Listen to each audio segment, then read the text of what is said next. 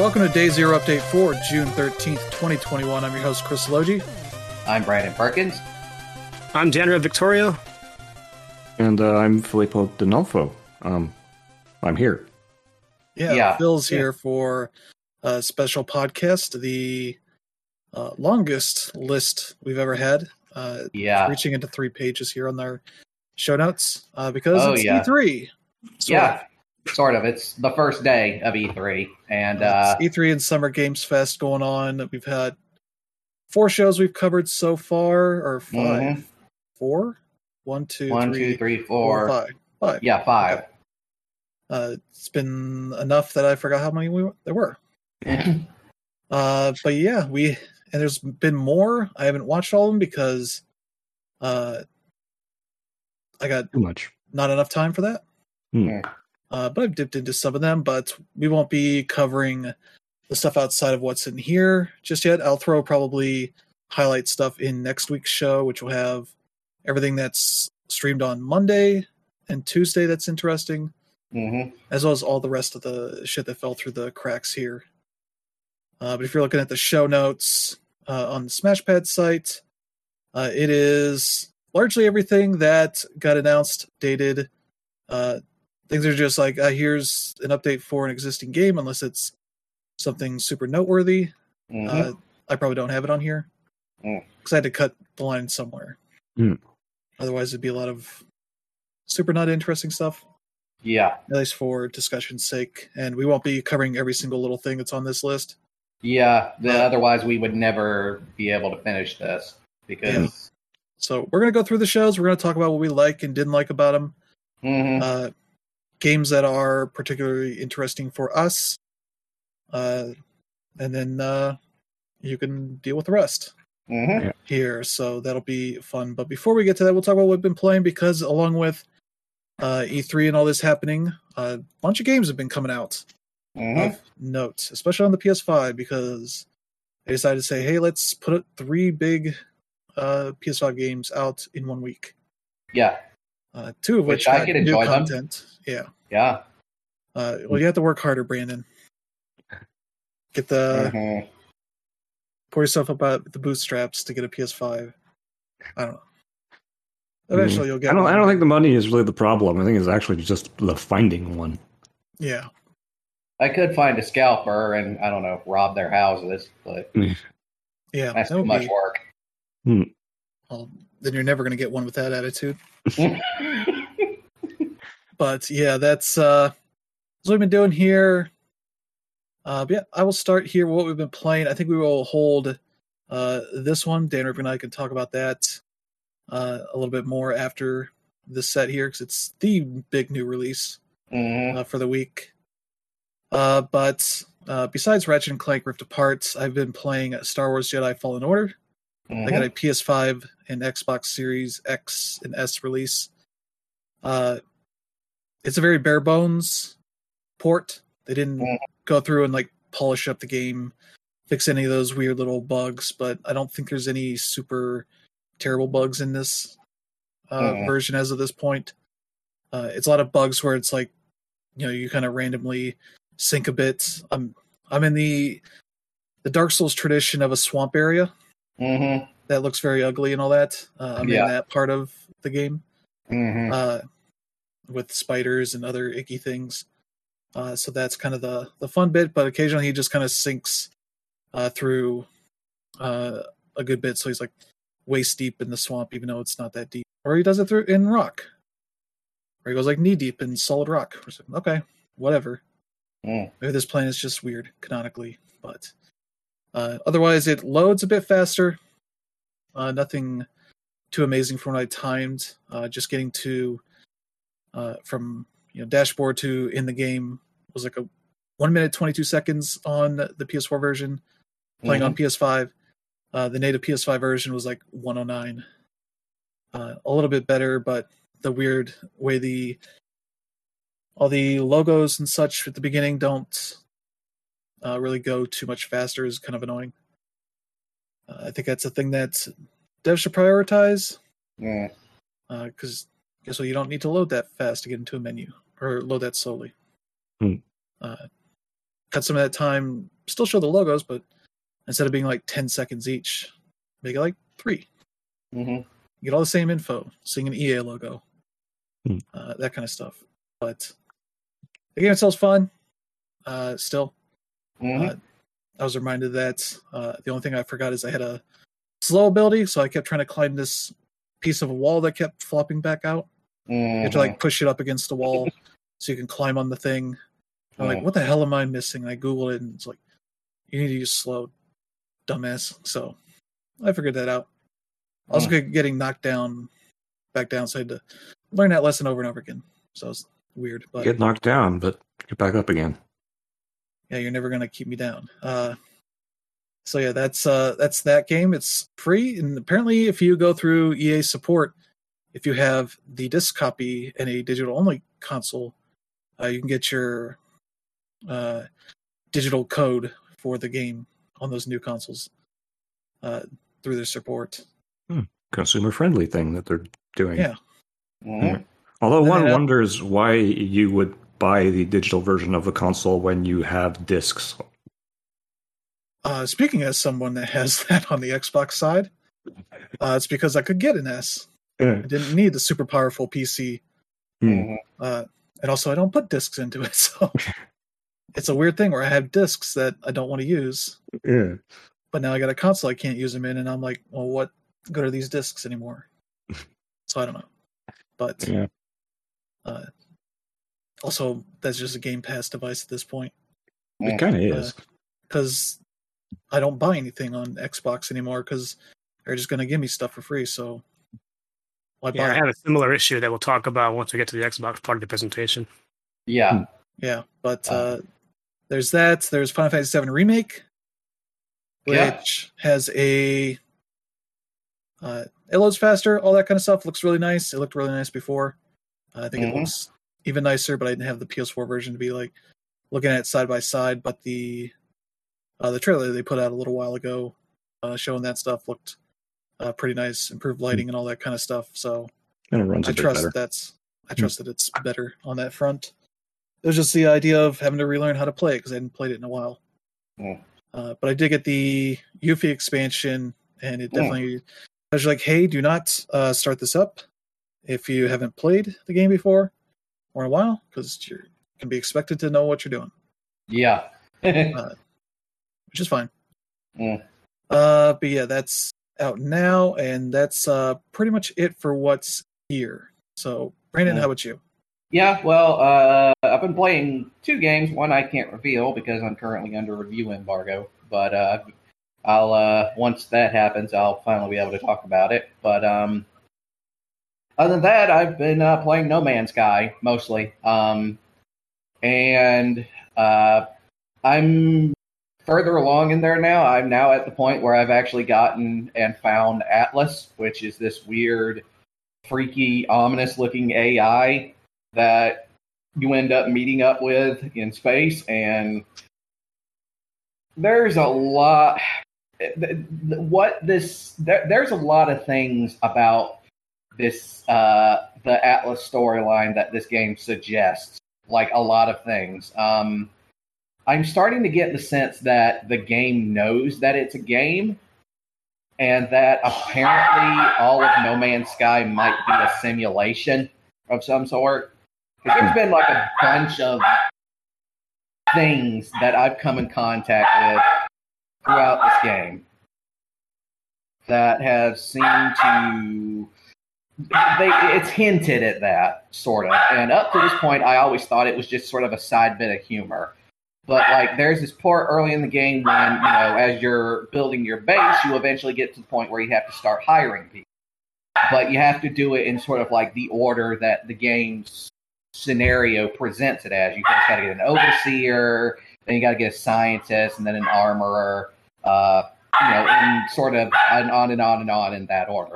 But if you end up meeting some of these people before these uh, that part of the storyline has started, of course you can't go ahead and hire them yet.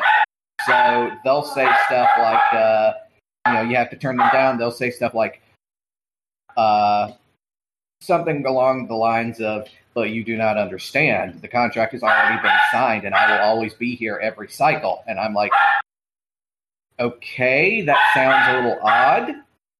And considering the fact that you're talking to like aliens and such, and remember, like one of the main sort of like mechanics of No Man's Sky is that you're actually having to like learn another an alien species languages. I always thought like maybe it's just some weird language disruption or something, or it's misinterpreting. Now I'm starting to think that they were actually quite true. They were actually telling the truth, and that I might be in a simulation. um. Oh, and uh, also, um, the most recent patch they put in now allows you to like actually ride like flying uh, animals and stuff that you encounter. And uh, I actually managed to get a hold of one on the planet that I currently have my base at, and so now I can actually you know use them to fly around and you know not necessarily have to work using my roamer the whole time. Um, but yeah, that game is a lot of fun. Uh, definitely very. It's very much a slow burn, as I've said before, especially starting out because it basically starts out like Minecraft, like a survival game. But once the game opens up, it becomes so much more than that. But um, yeah, that's uh, what I've been playing. So, what about you, Danra? Yeah, um, I was hoping for a pretty um, low key week as I just got back from uh, Disneyland at the start of the week, and um, yeah, it's E3, so that didn't really happen. Not to mention we had a stuff show up on PS5, so I'm like, well, fuck, Yeah. here we go. Yeah, Um, yeah, I'm I'm behind on a lot of my reviews, so I'll go ahead and talk about stuff that I'm that I've that I've, that I've been playing, obviously. So, uh, the first of which is Final Fantasy VII Remake. Um, so as we all know, that came out on PS5 with an interlude. It's a better version in just about every category, and Mhm. it came out with Intermission, which is actually the the Yuffie DLC. Yeah. Um, I actually I finished it. Um, I played it in about one evening, uh, and I clocked it in at about five and a half hours. Yeah. Um, it's it, it can be a lot more than that if you decide to do all the side content within the DLC. Like for example, um, aside from the main uh, the main uh, the mainline quest, you have uh, this little mini game that you can play, which is pretty much a MOBA. Um, Mm. it's one of those games where you know you control various units and uh, they'll move on them or move on their own and, and attack at will. One of those things, and um, yeah, it's it's it's pretty cool. But it, it's it's kind of like uh, games like Gwent or uh, Vantage Masters and Trails of Cold Steel, where you know every character all of a sudden in the game plays this mini game, and um, I don't really know what you earn if you do it all aside from a trophy, and there's no platinum for the DLC, so I don't really care. Um, but yeah, the the the story for um for Yuffie honestly doesn't feel like it matters all that much. Um, it's cool that we have her background and you know what motivates her to you know help out Avalanche from a Utai perspective or Wutai uh, perspective, and um, it's really cool using her once you figure out how to play the game again.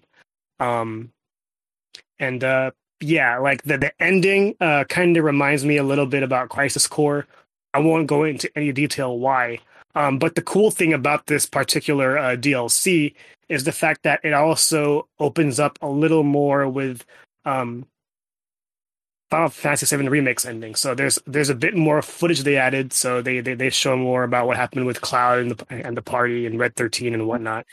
And it's interesting to see what happens uh, at the end.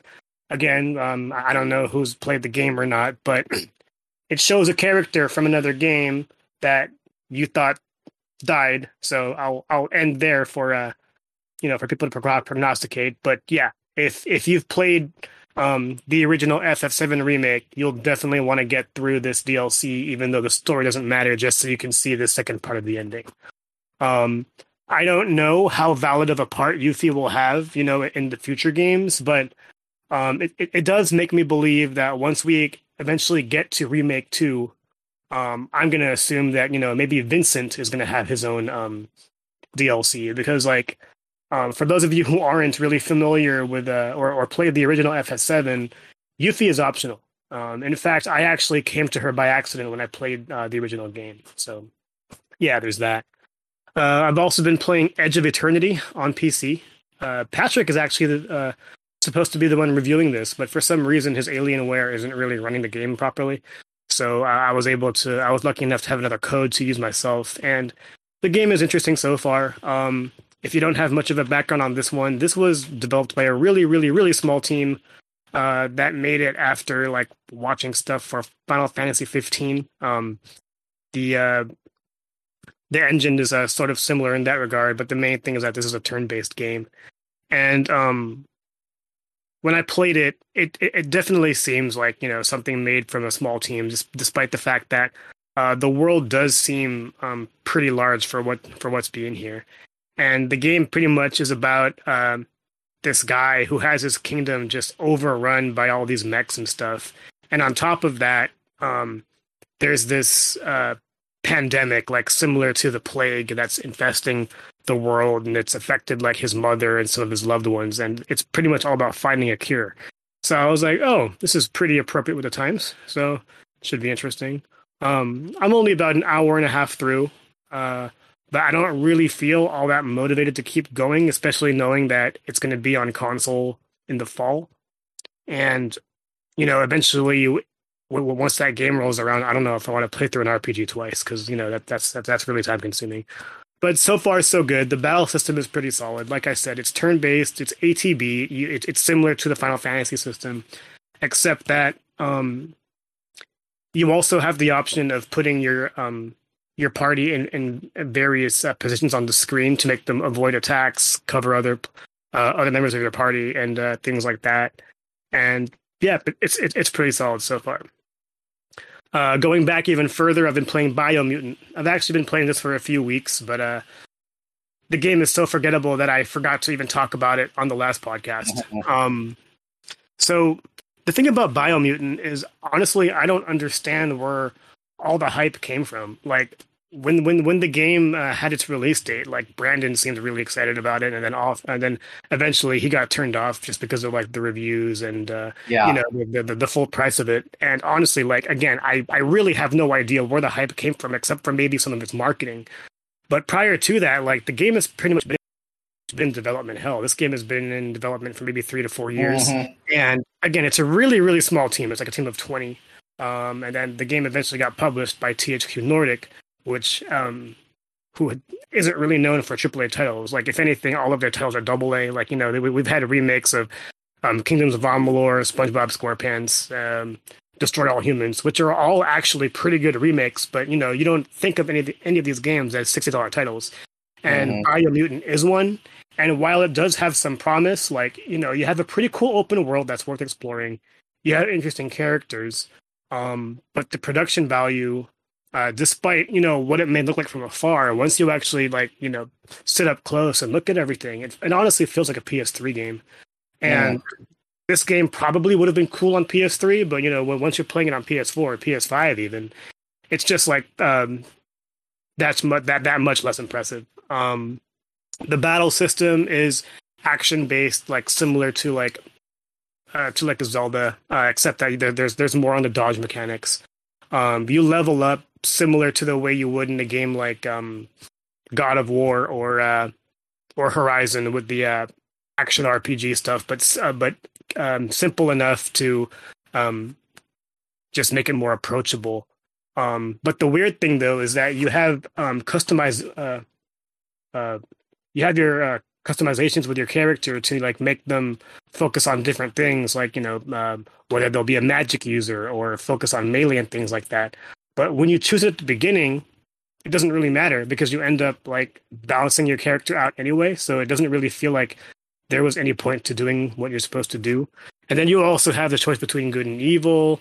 Um, but at the end of the day, um, the choices you make are kind of like useless because they don't really affect anything except some dialogue. And yeah. the dialogue is pretty terrible. Um, tough to say there. I think the game is actually cleverly written. The problem is that um, aside from the narrator, there's no voice acting. Um, you're yeah. talking to a whole bunch of animals, very similar to what you'd play at a in, in, a rare game, where you know they're just speaking random animal gibberish and it's cute.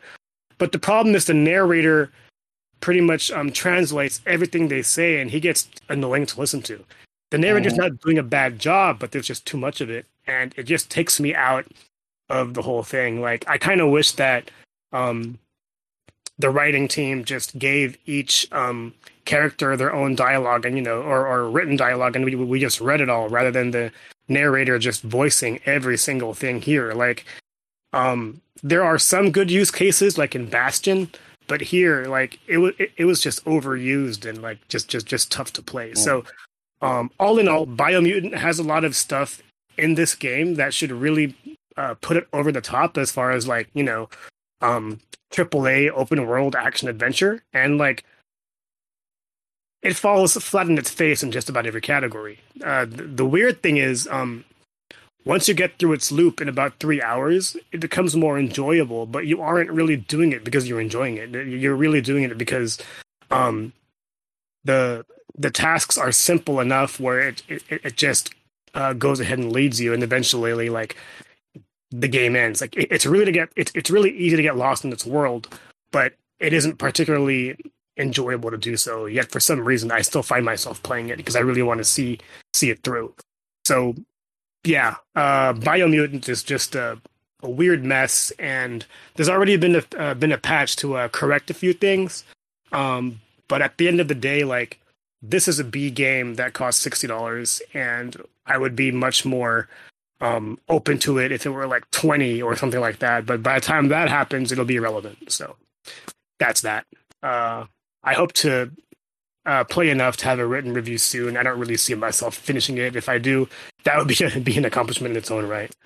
Um, and lastly, I have uh, World's End Club that I've been playing.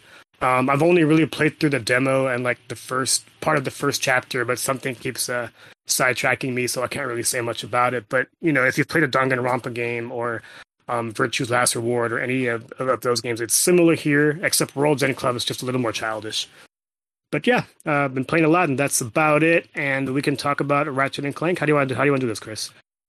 Uh, we'll let Phil go Phil. first. Okay, Phil, what are you up to? Uh, so yeah, since uh, last time I was on, uh, I actually picked up a new console. Um, not a PS5 or Xbox Series anything. I picked up an Analogue Mega SG. Uh, Was able to find one of those. Uh, very the, much, the Genesis. yeah, yeah, Okay. yeah, very much enjoying that.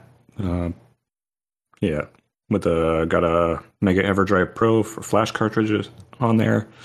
So uh, basically, I have the entire Genesis and Sega CD library on an SD card and playing stuff off of that. And uh, yeah, that uh, that that system is really nice. It's, it's built well. Uh, the uh, compatibility with the uh, 8BitDo uh, Bluetooth wireless controllers are really good. Um, really enjoying that. Uh, I've been playing through the Shining Force series again because love that series, and it's been a few couple of yeah, it's been about a year since I played through it again. So going through that. Uh, apart from that, uh, well, what can I say? If you if you can find one, uh, and and you're interested in the Genesis and you want something that's a bit more uh, of an experience than like a Genesis Mini, um, you, it's hard to go wrong with one of those. Problem is finding it. Uh, Analogue is, you know, as you probably are, are aware, kind of a small boutique uh, manufacturer. So they kind of do these in batches, and when, once they're gone, they're, they're kind of gone until they do another production run, and then they show up, and then those sell out, and you know. So uh, there hasn't been a drop of uh, Mega SGs in a little while, which is a little bit worrying. Uh, but then again, they just did uh, the Super NT uh, came back in stock and sold out in about uh, two and a half minutes. So yeah, that was fun for me trying to get one of those and failing miserably. So apart from that, so what else has been going on? Uh, played a lot of the beta of the PC Building Simulator IT expansion pack. Mm, of course. Yeah, so that, that, that's been really enjoyable. There's a lot of big improvements there, a lot more variety in the jobs and stuff that you can do. You can uh, you can smack a printer around, which is uh, um, very cathartic and uh, also something I you know a lot of IT guys have actually done. So it seems like it's uh, you know appropriate for that to be in there. Uh, apart from that, they've added stuff like uh, you, you can do your you can customize your workshop now. So that's you know got a lot of items that you can pick up and make your workshop more personal. Personal. So that was a feature that uh, a lot of people have been requesting, and uh, they're bringing it over to uh, this expansion pack whenever the heck it ends up coming out. Um, so looking forward to that. Probably should be out in the next you know, month or so because uh, what I saw of it looked pretty complete. So looking forward to uh, getting my hands on that for uh, real. And of course, uh, I have been, you know, looking out for PS5s or Xbox Series uh, X's or S's.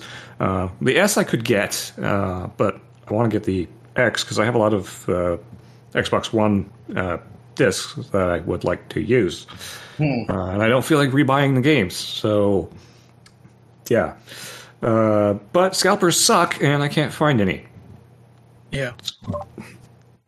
Yeah, Weird. Like, is- in my experience, the uh, Xbox Series X is a whole lot easier to find than a PS5. Um, there are still scalpers, and you know I'd help you out. The problem is um, that, that that Canadian customs is uh, pretty rough. yeah, that- yeah, it'll just wi- wipe it, wipe out any you know viability of doing that. So, uh, I think that like I can, I could order uh, a Series X from Best Buy. Uh, the problem is they will not ship it to me. Mm. Uh, yeah, it's uh, always out of stock online. I could order it from Best Buy, but I would have to go pick it up. And uh, the shortest, uh, the, the closest store is like a thirty-minute drive. And yeah, I'm not, I'm not doing that. Mm, Much as I like to, uh, I don't have a car, so yeah, that's not going to work. Yeah. Uh, so I'm just gonna. So I keep uh, looking out for uh, it to show up uh, as available in the online store, and when it does, I'll pick one up. Uh, I had briefly thought about doing that whole Xbox All Access plan, uh, which uh, you know it's like in Canada here it's forty bucks a month for two years of Game Pass, and you get the the Series X along with it. Uh, I just realized, you know, I don't really want the monthly charge, so yeah, I'd just rather own it outright. And so for me, it's not really a you know question of uh, ha- having money. It's yeah, just let me find it somewhere where I can actually get it. Uh, but stuff is going to be opening up soon here uh, next few days, so I'm kind of hoping that maybe I'd be able to go over to Walmart and have a peek over at the electronics section, and maybe there's going to be one sitting there. So you never know with these things. And uh, that's that's kind of been it for me. Okay. All right. Mm. Uh, so the PC Building Simulator thing is now kind of an Epic game. I think the publisher Yeah. got bought by Epic. Yeah, they kind of did, because uh, Playtonic got bought by uh, well, the Irregular Corp. Yeah. Okay, it's kind of complicated. yeah, Playtonic was the uh, yeah the, the parent company, and the regular think Irregular it's Corp Tonic is Media. Tonic Media. Yeah, Media. yeah, Playtonic is part of that. Is yeah, Mediatonic. part of that. Yeah, I'm Uh, thinking of Playtonic, but that's Yooka-Laylee. Yeah. yeah. That's not, uh, not what I'm thinking. Um, so yeah, there. Are, yeah, and in fact, in the uh, expansion pack for uh, PC Building Simulator, they actually have Fall Guys in it, which is uh, Yeah. kind of fun. Yeah, like Um, all the games tied to them have been in that game in some form or another. yeah, paper stuff like that. yeah. So yeah, it's kind of cool. Uh, they haven't switched over to uh, the Unreal Engine. Uh, I don't think they're going to. Uh, it looks Uh, like it seems like uh, a lot of work to Yeah, they're probably uh, just gonna. when there's probably not a ton more stuff they're going to do with that game. Uh, yeah, they're going to be doing that expansion, and uh, from what I was told, I can actually say this now. They're, it's not going to be the last game in that series. There, there probably will be a 2022 or 2023 version when that Yeah, something ends new up happening. might be able to build up in. UE. Yeah. So, uh, that's that's it for me. All right, so yeah, that's uh, that's that. Uh, the big game of the of the week is Ratchet and Clank Rift Apart. Yeah. Uh, a big new PS5 exclusive. Uh, unlike the other games that uh, were big PS5 games this week, uh, those are PS4 games, sort of Mhm. up-res and whatnot.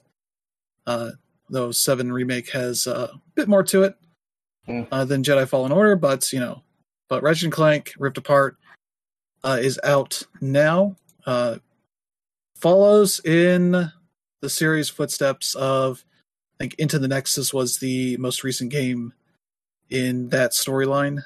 Uh, The Mhm. remake on PS4 is a different thing. So story wise, Dan Rib, you're kind of in the the lurch a little bit, uh, but they do start the game off with a little bit of like a quick uh, recap of the general storyline. Mhm. Yeah, the Uh, parade. the the parade, where like Ra- uh, Ratchet is kind of getting honored for the things he's done. Uh, finally, because a lot of those first few games, Quark takes the credit for everything, Mhm. uh, even if he is the part of the problem. Oh yeah. Uh, but yeah, there's like Rusty Pete in there, which is from uh, the Future trilogy. Uh, Skidd McMarx Mhm. in there, who is the skateboarder from the first game, which you've probably seen a little bit in the, the remake. Mhm. Uh, he's in there, and then Quark, obviously, uh, the big side character, sometimes baddie, whatever. Uh, and yeah, the Into the Nexus ends with the Dimensionator being broken. Uh, Oh. Used to save uh, uh, everybody and send the the Nethers back to the Netherverse. Mhm. Uh, so that's kind of where it's left, and then you find out, oh yeah, for uh, this whole event, Clank has been working on fixing this whole thing, and Mhm. turning into kind of a gun instead of a helmet. Mhm. Uh, and so, of course, in the way anything works, uh, a bad guy comes in, ruins the day, takes this new Dimensionator, and uses it to fuck everything up, especially because Ratchet shoots it and uh, makes it unstable. The way it just kind of tears apart uh, the dimensions and creates all these like rifts that in gameplay you can use them to sort of warp around areas pretty quickly Mhm. uh, and there are occasionally like uh, hidden spots where you can kind of go into an alternate uh, dimension like level uh, to do something get some special thing whatever it is uh, for that that is uh, pretty cool and it's seamless unlike in the past ratchet games where you watch the animation of the ship kind of flying around before it actually lands on Mhm. the next planet that you're going to and so yeah that's uh, uh, the big thing there there's uh, there's a lot of gameplay changes. Maybe nothing super huge here uh, to it, but uh, they make use of the haptic or the the uh, triggers, uh, the resistance, and all that uh, for a number of weapons. Uh, throwing weapons, you can hold down the right trigger like halfway for aiming. You can also do left trigger if you want, but then you can just push it all the way on the right trigger to throw it where you want to aim. That kind of stuff. Uh, the left trigger, uh, you know, it's just aiming for the most part. Uh, there's a couple weapons I've seen so far. Uh, I forget the.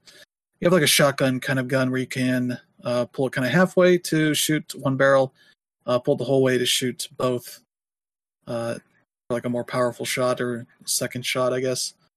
At that, so there's ways they use that. The haptic feedback is pretty well done uh, kind of following in some of the steps that Astro's Playroom had, uh, where you get a lot of extra effects. Uh, you can feel like uh, when your character is walking around, uh, feel little steps there uh, when enemies are going around. A lot of a lot of different effects on there that are really well done, that are pretty cool. A lot of audio stuff out of the speakers when you pick up bolts and even if you use the other skins for them, there's like a gems that are rupees, uh, coins for Mario stuff, uh, and uh, rings for Sonic stuff, as well as Overcharge from Sunset Overdrive. You can have it just drop cans of Overcharge around everywhere uh, because they are making references to uh, that game, even though you can't play it on the on the platform at all. It's still an. Xbox exclusive uh, for the time being. Uh, so that's kind of fun.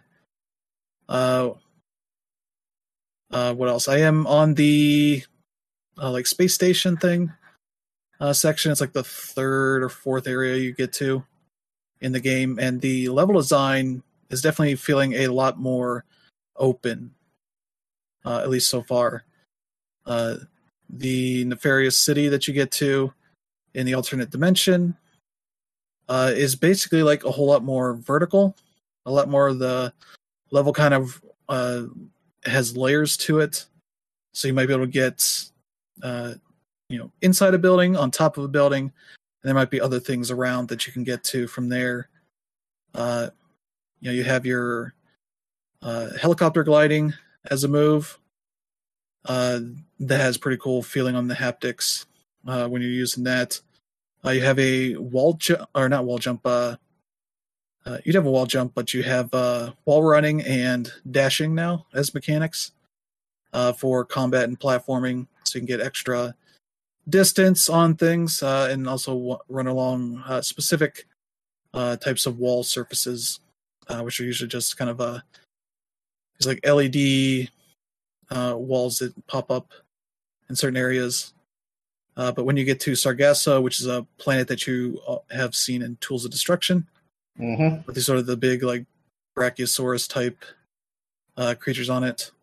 Uh, that one you also get to these uh, speetles, which are speed beetles, so they can you can grab onto them and uh, ride them around, uh, that kind of stuff to get between because uh, between these different islands there's uh, poison water kind of stuff, so you can't swim in it or anything. Uh, so there's a lot of stuff like that that is uh, pretty nice.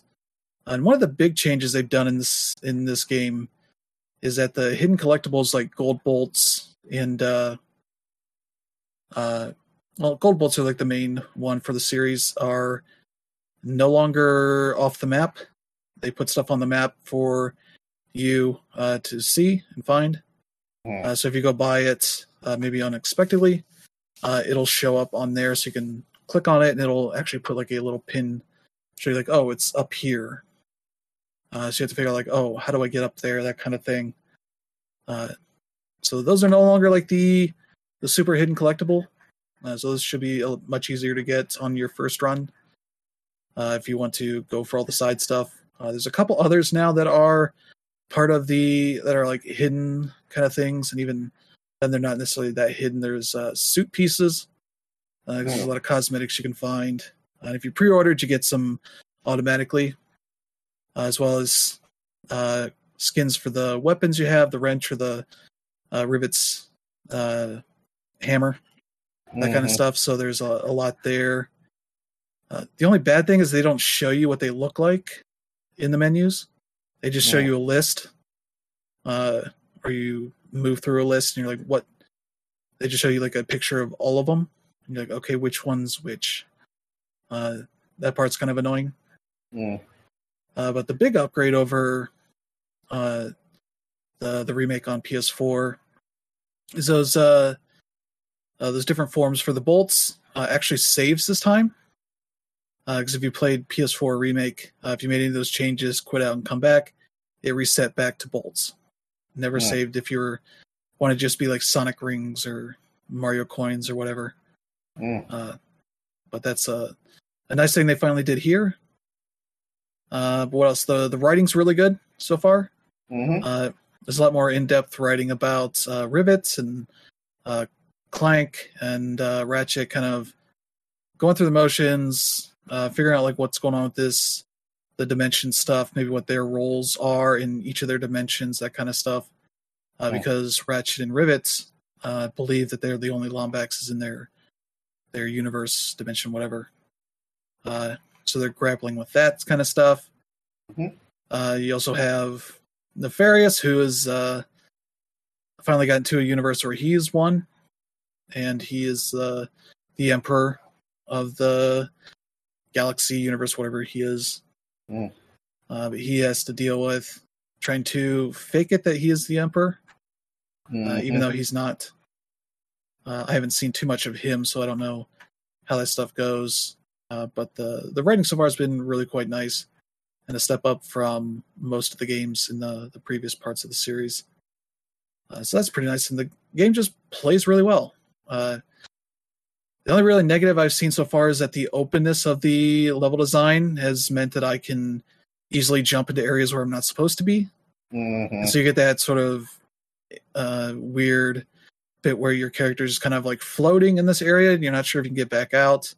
And occasionally just like uh, kill you and reset you nearby, uh, lose a couple X, uh, HP, that kind of thing.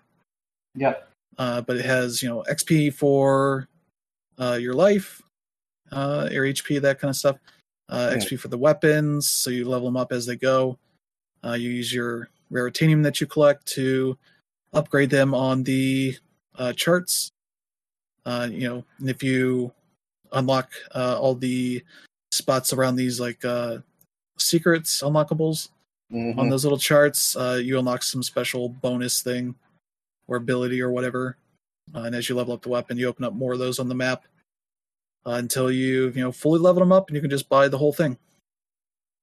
Uh, yeah, the uh, the shop has Mrs. Zurkon.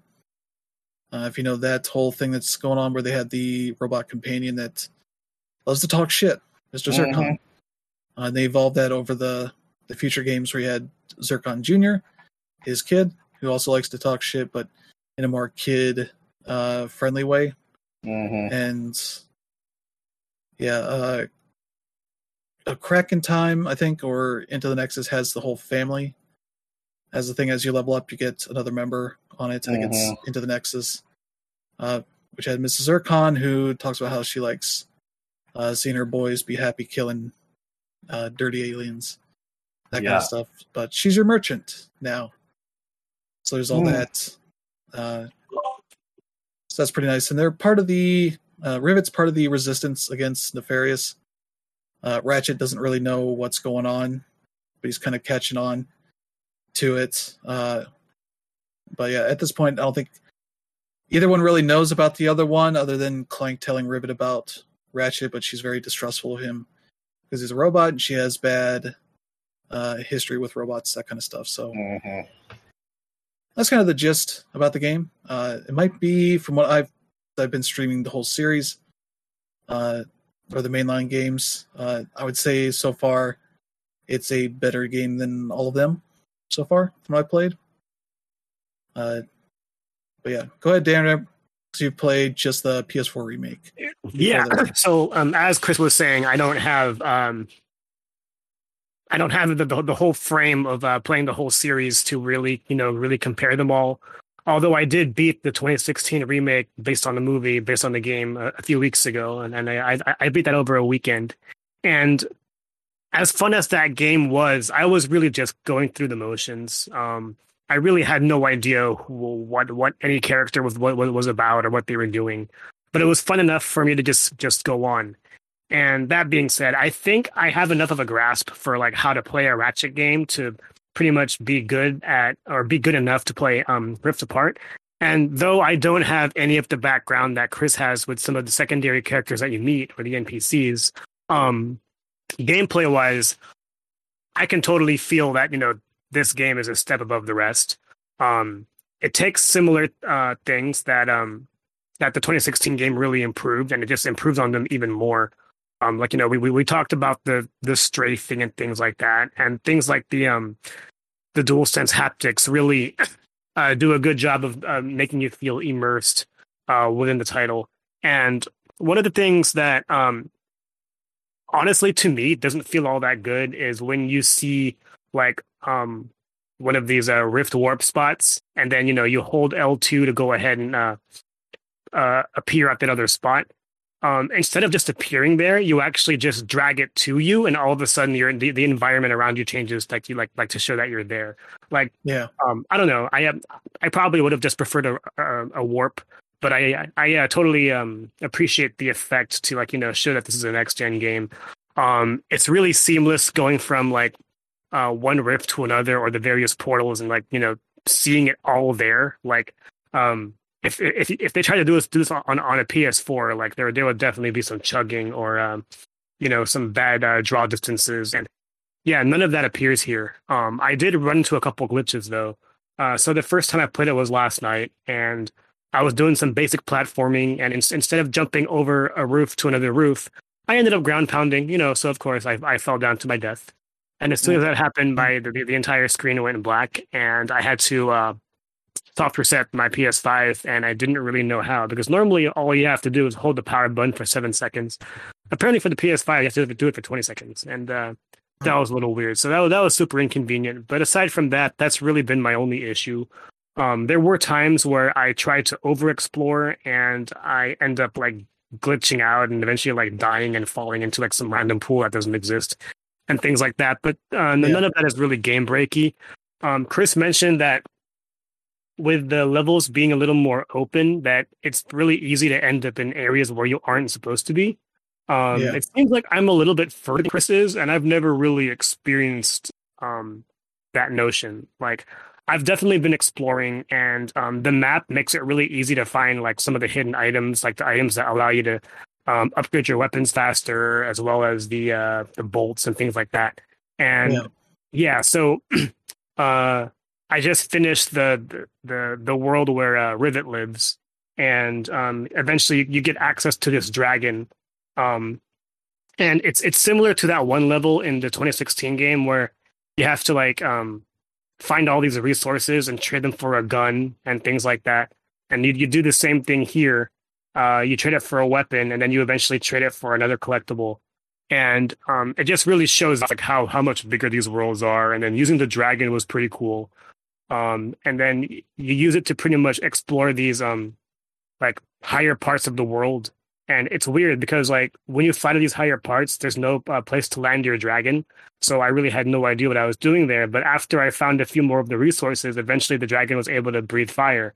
So um, uh, you're actually supposed to like shoot some of these items to get to get the resources, and they they, they automatically appear to you. So like that Hmm. was pretty cool. Um, I've gotten to the part or to a part where um, uh, Rivet pretty much trusts Clank now because she um looked up uh his his uh his memory and yeah saw that uh Ratchet existed. Now Ratchet is in another world trying to get the parts to uh fix the um that that that one item. I I, I forgot what it was called. It was the uh Dimensionator. yeah the the, the dimensionator. So I'm in another uh big world there. And uh, it's pretty cool going into the other rifts because you end up finding these cosmetic items that Chris talked about, and they kind of have that um, they kind of have that Legend of Zelda shrine vibe, or even the secret levels from Super Mario Sunshine. But um, yeah, like Insomniac has has done an, has done a heck of a job between this and the last two Spider-Man games, and getting all these done within a two year period. Like I am really impressed. Um, Insomniac just might be like one of the best developers around right now, like definitely top three in my mind. And um, despite you know not having a history with Ratchet, this is definitely the most fun I've had playing a platformer since Super Mario Odyssey, which is definitely some high praise. And you know, as um, someone that's been looking for PS5 exclusives and has been criticizing it uh, ever since then, this definitely scratches that itch, and it's definitely a must-have game on the PS5. So yeah, that's about it.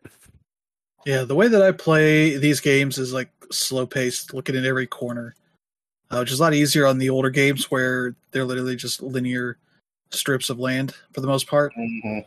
Uh, you can more easily tell what you can break or not. Uh, so, like when you get to the the city, you know it's dark and all that.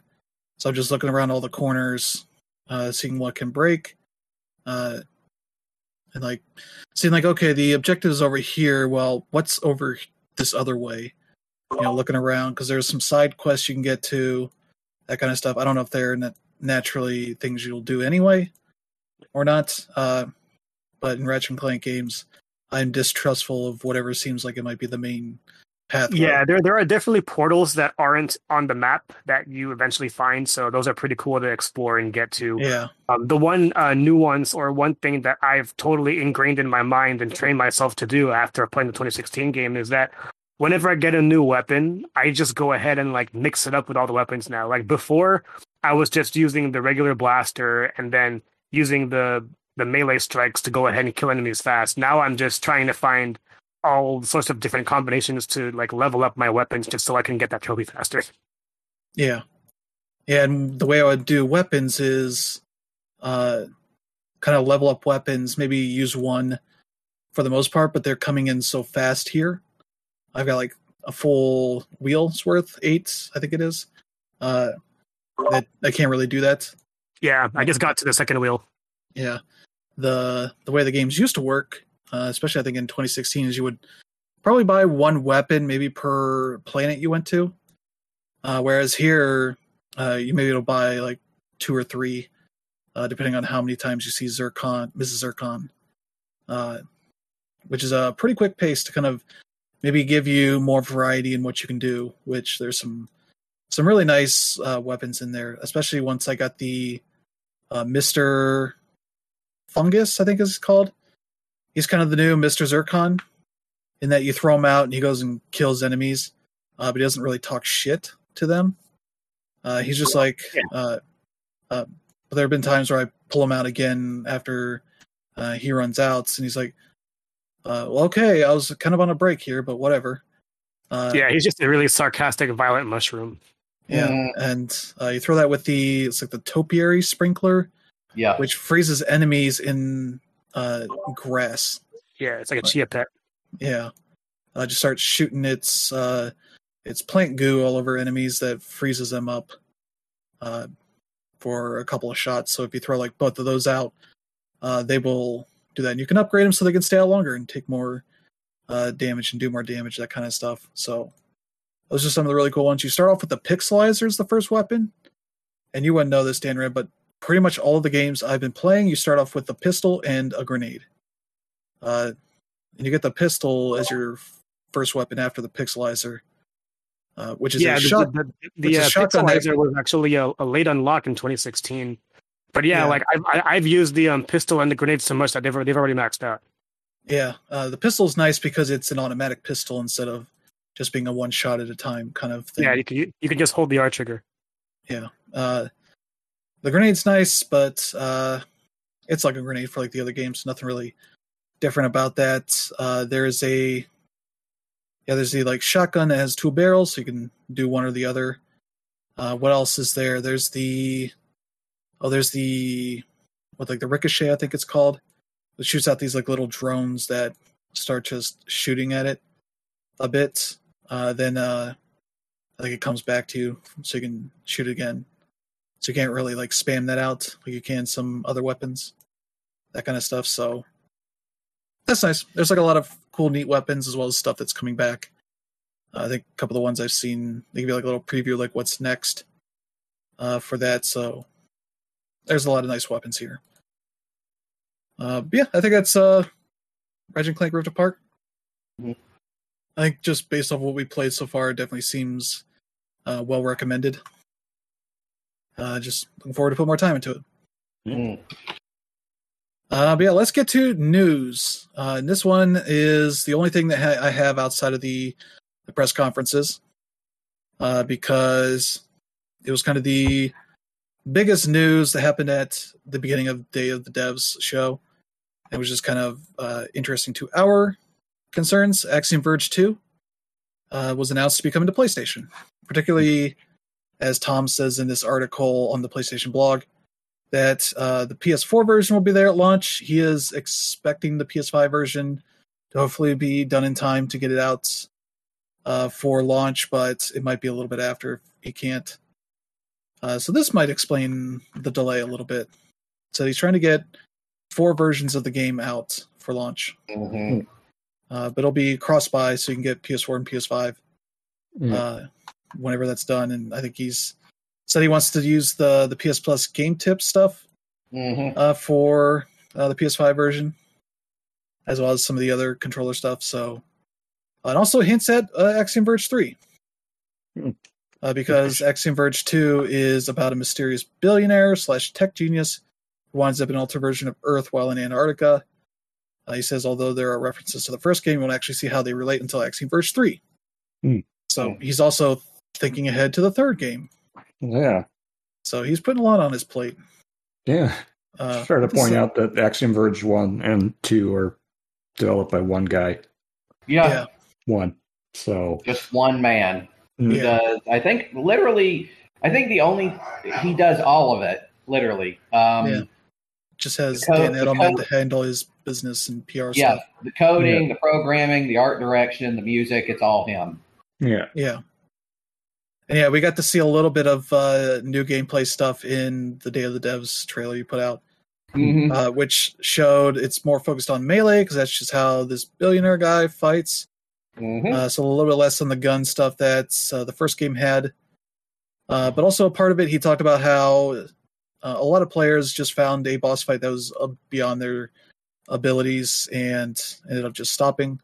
Mm. Uh, so he has kind of this whole setup where you can, uh, instead of having a gun that hacks uh, an object and the object has the one type of reaction to that, uh, you might have uh, the ability to hack and maybe have multiple options and you can Yeah. use that on bosses so that you don't necessarily have to fight them, uh, but be Yeah. able to do damage in other ways Hmm. uh, to get around the necessarily the the combat aspect of that, hmm which sounds neat. Yeah. Yeah, I'm looking forward to it. Yeah. So Yeah, Looks uh, like you I'll know, pull up Tom, that Tom's trailer. friend of the show, and uh, we're definitely big fans of Axiom Verge. Uh, the first one was a, our, our game of the year, what 2014, 2015. I forget what what, year it came out, but 2015. yeah, like the, the the fact that it's all done by him just makes it all the more impressive. And like this second one, you know, um, it, it, it definitely looks looks very, uh, very different, and uh, I definitely appreciate that notion. And um, yeah, like uh, before, it, it it was a struggle to even just get it on a platform, and, and it still is. So the fact that he's trying to get it on all of these is uh, as soon as possible uh, makes the job even more difficult. But um, I'm sure he I'm sure he can, and uh, he should definitely take his time. Um, Yeah. the part that's interesting to me though is like, um, obviously when when Axiom Verge came out, like you know there there there was no Celeste, there was no Dead Cells, um, stuff like that. So uh, the genre is getting pretty crowded, and a lot of these games are pretty samey. And um, I'm hoping that you know the name alone is enough to uh, get him to where he wants or needs to be. But um, yeah, like I, I I have complete faith that Tom Happ is making a great game here. So Yeah. Yeah. So, Yeah. yeah, so that's kind of the uh, the big news as far as what we're putting here outside of this E3 stuff. Uh, we'll get to the E3 stuff and Summer Game Fest stuff because even what was necessarily labeled, labeled as like an E3 show, some of it was also on Game Fest, that kind of stuff. yeah. So it's kind of all muddy for the most part, except for the Summer Game Fest kickoff live that Jeff hosted and even took shots at the ESA a couple times Mhm. during it uh, to make sure you know that he is not a huge fan of theirs. yeah. Uh, so, uh, but yeah, I would say the this is the only show here that is not uh, held by a publisher. So it kind of just has a better variety of games in it, uh, all the way the gamut to here's some free to play games and some new stuff they're doing, which is not on the list here because it's you know just new stuff, nothing really too huge. If you're into it, you probably already know about it. Uh, Hmm. But uh, the new games here, uh, he's got a pretty wide swath of stuff. Uh, A few Mhm. that are pretty huge, and a few that are uh, kind of mid tier publisher stuff. Uh, And one that bit of- basic, yeah, and one that basically towers above all of the others. yeah, and uh, a number of indie stuff, and he had a few music uh, performances. Uh, Sable Mhm. had one with, uh, I think she's called Japanese Breakfast hmm for performance, which is weird, but uh, had a really nice presentation as you had like gameplay uh, stuff going on in the screens uh, behind her and on the the floor. Yeah. uh, that looked really nice, and uh, we got uh, word that that's actually coming out pretty soon, September twenty third Yeah. as uh throughout these shows we got a word that's like hey there's a lot of stuff coming out this fall Yeah. uh, despite everything else that's getting delayed uh, there's a lot that should hopefully be finishing Yeah. uh, pretty soon And I think of like all the the stuff from the Summer Games Fest, like the one that made me go, "Huh?" was uh, the Metal Slug Tactics. Yeah. Uh, that kind of Yeah. came out of nowhere, and it's like, um, well, usually the tactics in Metal Slug is to shoot everything that moves. So uh, Yeah. it, it's nice that they're changing it up a little bit and going for a different genre entirely. Um, this looks Yeah. like something I'm gonna have to put some time into. And uh, yeah, Death that one's Stranding weird because there's like no date to it yeah, I it's just on steam and it's described as like a tactical rpg but also has some like roguelite elements to it yeah. uh, so that's weird but uh, from .mu uh, it looks pretty nice Yeah. Mm. Yeah, and they're doing uh like Kojima's doing a director's cut of Death Stranding, so yeah yeah, it's gonna that trailer was pretty nice Be, yeah, Mhm. as like clear nods to Metal Gear Hmm. uh, throughout. As uh, Norman Reedus picked up uh, a box had oranges in it, Mhm. a nod to previous um, Metal Gear trailers. Hmm. Uh, he tries to get into it like a cat. Uh, figures out that doesn't know why that would be interesting. He just puts it back. Uh, and yeah, this this director's cut, which no date on it, just says coming soon. Yeah. Uh, PS5 and It seems like it might have some extra content in that in it, but it seems Yeah. like whenever Sony has their Summer Game Fest show uh, in the next month or so, uh, they'll probably get a date. Yeah. Um, so as for me, there were a couple of uh, titles that stood out, um, including the one big one, and I'll get to it. But uh, the first one that really caught my eye was Tiny Tina's Wonderlands because I'm a huge, I love Borderlands in spite of all the issues that I have with Gearbox as a company and especially their CEO. Um, but if you played Borderlands 2, you probably remember Assault on Dragon Keep, which is the one of the DLC that is often considered to sort of be a highlight of the entire one of the highlights of the whole franchise, mostly because the whole uh, sort of idea is that uh, Tina manages to get a bunch of the uh, surviving uh, party members to play a round of Dungeons and Dragons, even though they don't call it Dungeons and Dragons. It's very obviously supposed to be Dungeons and Dragons. Yeah, Um, and it's just hysterically funny from beginning to end because, again, it's Tiny Tina, and you know exactly what she, who she is and what she likes. Um, and uh, they decide, yeah, we're going to go back and we're going to make a whole game based around that. And I'm like, all right, I can dig it. yeah, Um, of course, Tiny Tina isn't all that tiny anymore. She's actually all grown up now, and they Yeah. you know, she played Borderlands three. So it's like, all right, why are we still calling her Tiny Tina? She's an adult now, but whatever. Um, and it has an interesting cast to it. hmm There's like Wanda Sykes. Uh, I forget who else is in there, but it's like these aren't people I would have expected to be in a Borderlands, you know, side game. Yeah, Uh, they're kind of uh, they're they're all, they're going all in on this one. Which I'm guessing the movie sort of profile must have helped them out in that department Yeah, because there are actors in that where you're like, really? You're in a Borderlands thing? Okay. Yeah. Um, I also, like Phil said, also Metal Slug Tactics because the idea that they're taking probably one of the most uh, acclaimed uh, side-scrolling shooter games and turning it into a tactics game is uh, interesting to say the least. Um, and what they showed certainly looked interesting. I'm sure it looked like it they made it to work, but will it be interesting enough to want to play the whole game? Because again, part of the fun of the original, you know, the regular Metal Slug games is that they are, you know, it's just the game loop. It's going, shooting everything that loots, and then, you know, seeing what your score was at the end. That's the fun of it. We'll see how it goes. Um, also, Tales, uh, another one, of course, that really caught my eye, obviously, was Tales of Arise, because I'm a huge fan of the Tales series. And I was watching that, and I'm thinking, you know, uh, just because in my head, you know, like, what, like, okay, one of the big appeals of the entire Tales series is the storyline. And the reason that is, is because the Tales series basically does this thing where they take all of the as many of these like JRPG cliches that they can get and then jam them into one game. And then about through the midway point, they decide to just take those cliches and absolutely rip them to shreds.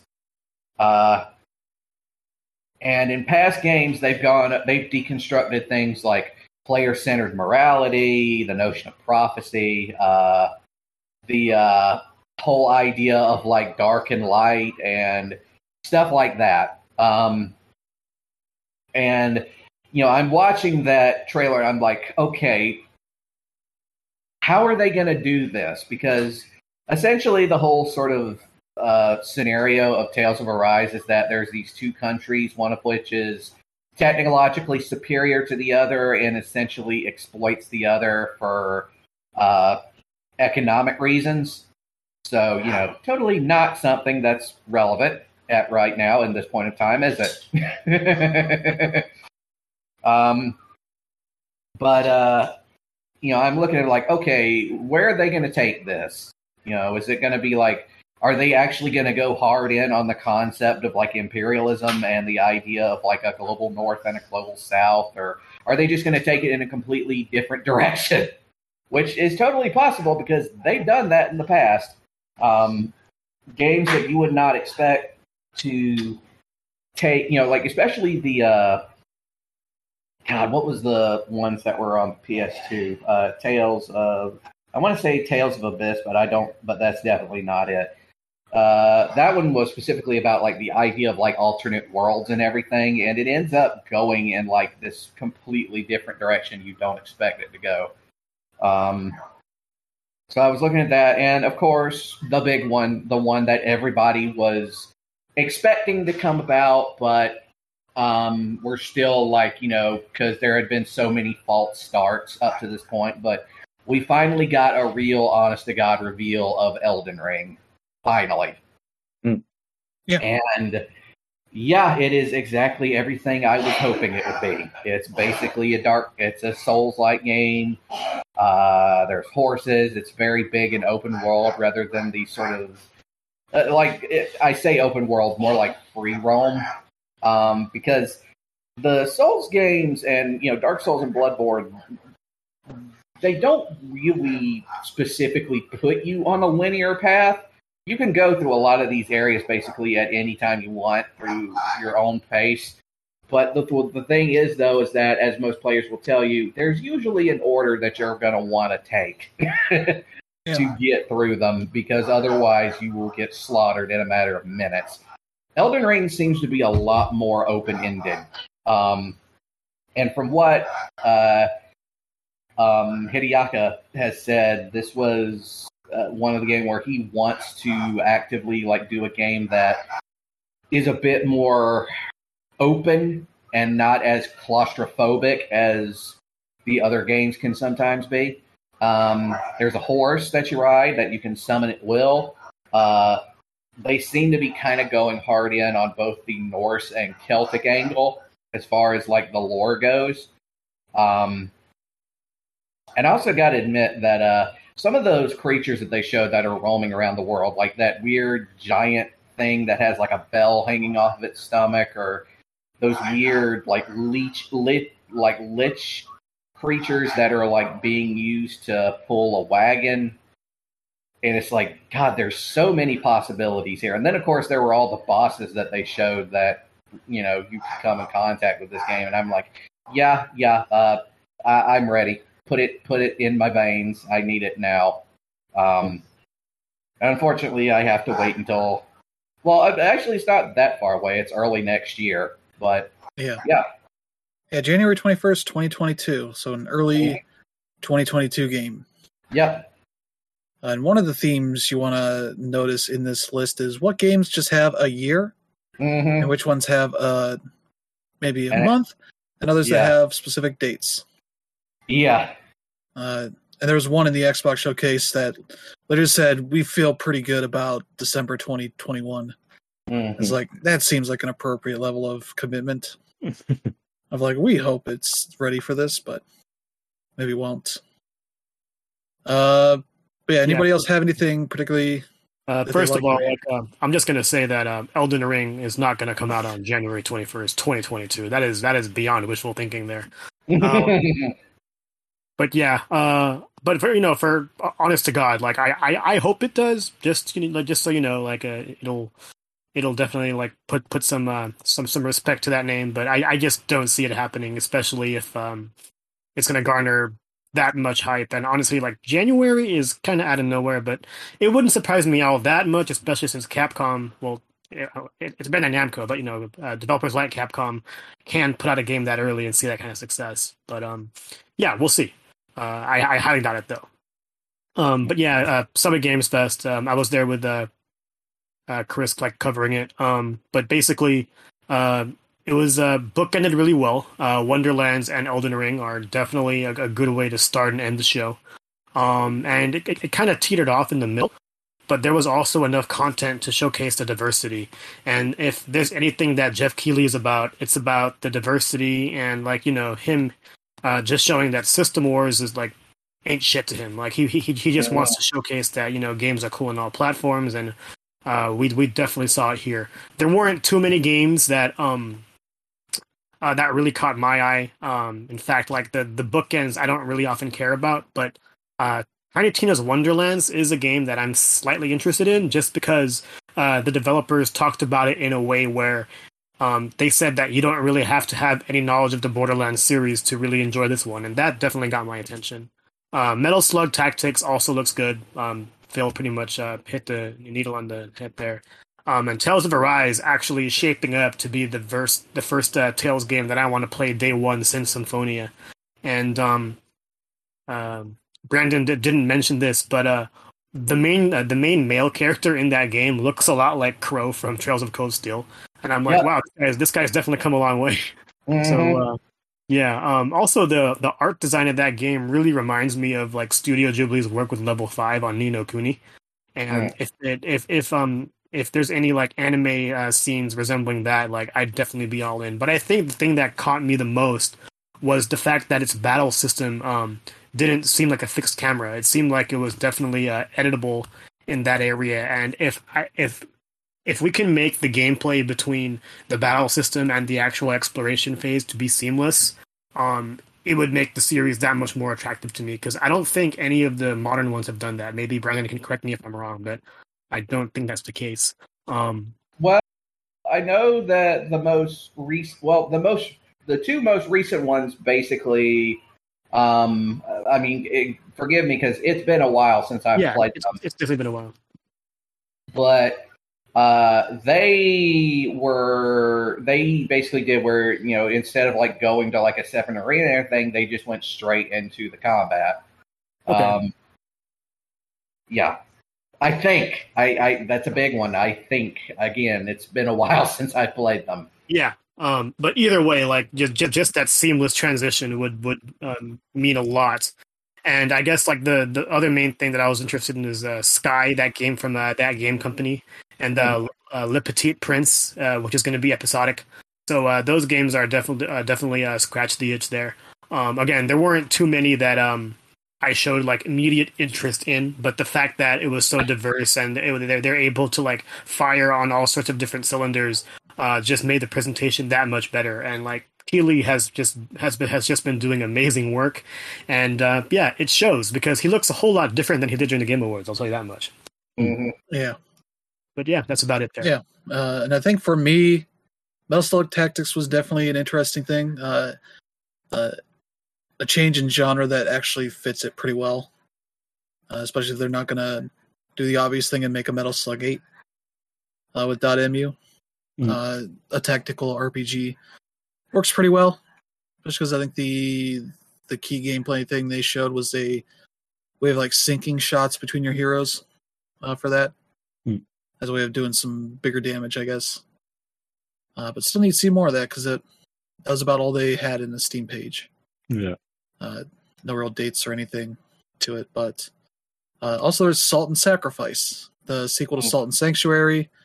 These sort of uh, 2D uh, uh, Souls-like uh, mixed with like Metroid stuff, which is already kind of inherent in Souls, is the sort of notion of uh, gaining items and such that unlock other areas for you Yeah. as you kind of Yeah. progress through.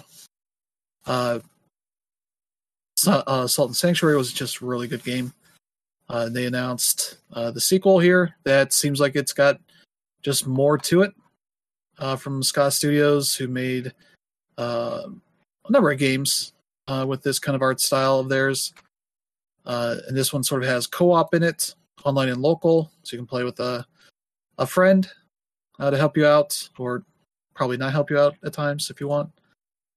Uh, yeah, they got more class stuff going on here, more variety in ways that you can sort of approach the game. Uh, that kind of stuff that just uh, looks really nice and hopefully plays really well. I don't think there was too much of a date, just maybe sometime next year. But as an indie game, those are always nebulous Yeah. anyway when they have dates like it'll be done when they're done and this is a two person studio it's uh Mhm. james silva and his wife Hmm. Yeah. uh made these games and the the previous ones.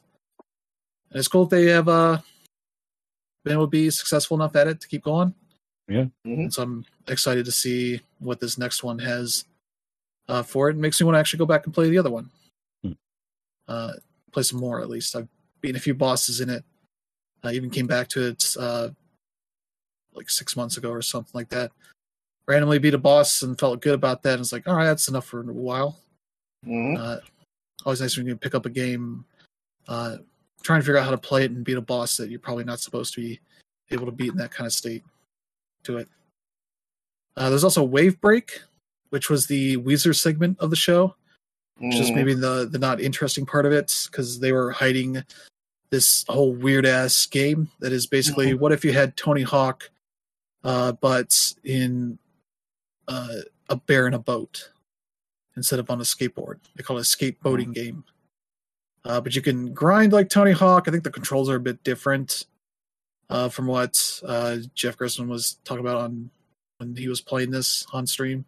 Mhm. Uh, but it seems like five stages, thirty bucks, and there's a song for each of the stages. The Weaver, the Weezer stage, has the the big logo in the middle of this big pool, Mm. uh, and your the collectible there uh, is uh, Weezer covers albums.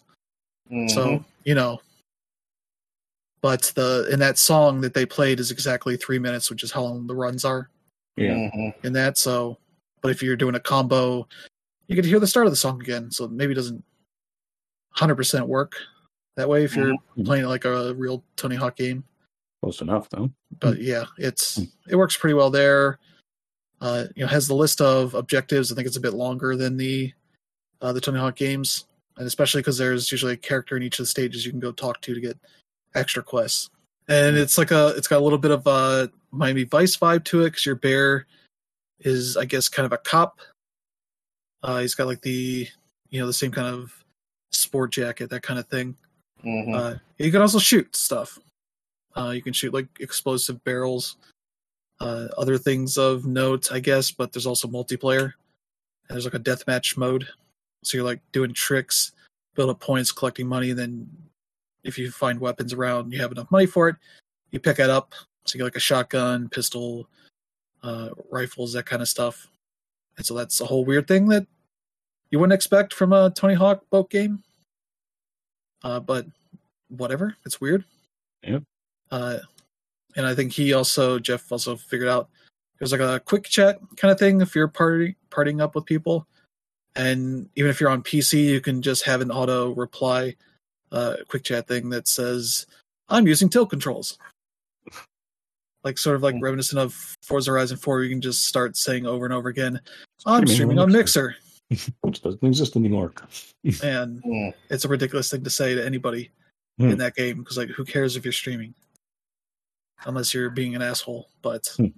that's a, a weird little game i might pick it up at some point Yeah. uh, probably not yet but uh, that was kind of a thing where it's like you guys were Weezer were the the worst part of that because the game was a lot more interesting than what you guys are hiding up and also rivers cuomo is 50 now and he decided he has a mustache now Mhm. so it was like what the hell are you doing rivers cuomo Mhm. Also, apparently they had a a keyboard set up on that stage and nobody was playing it Yeah. when they were playing one song. Hmm. It's like, why did you set that up?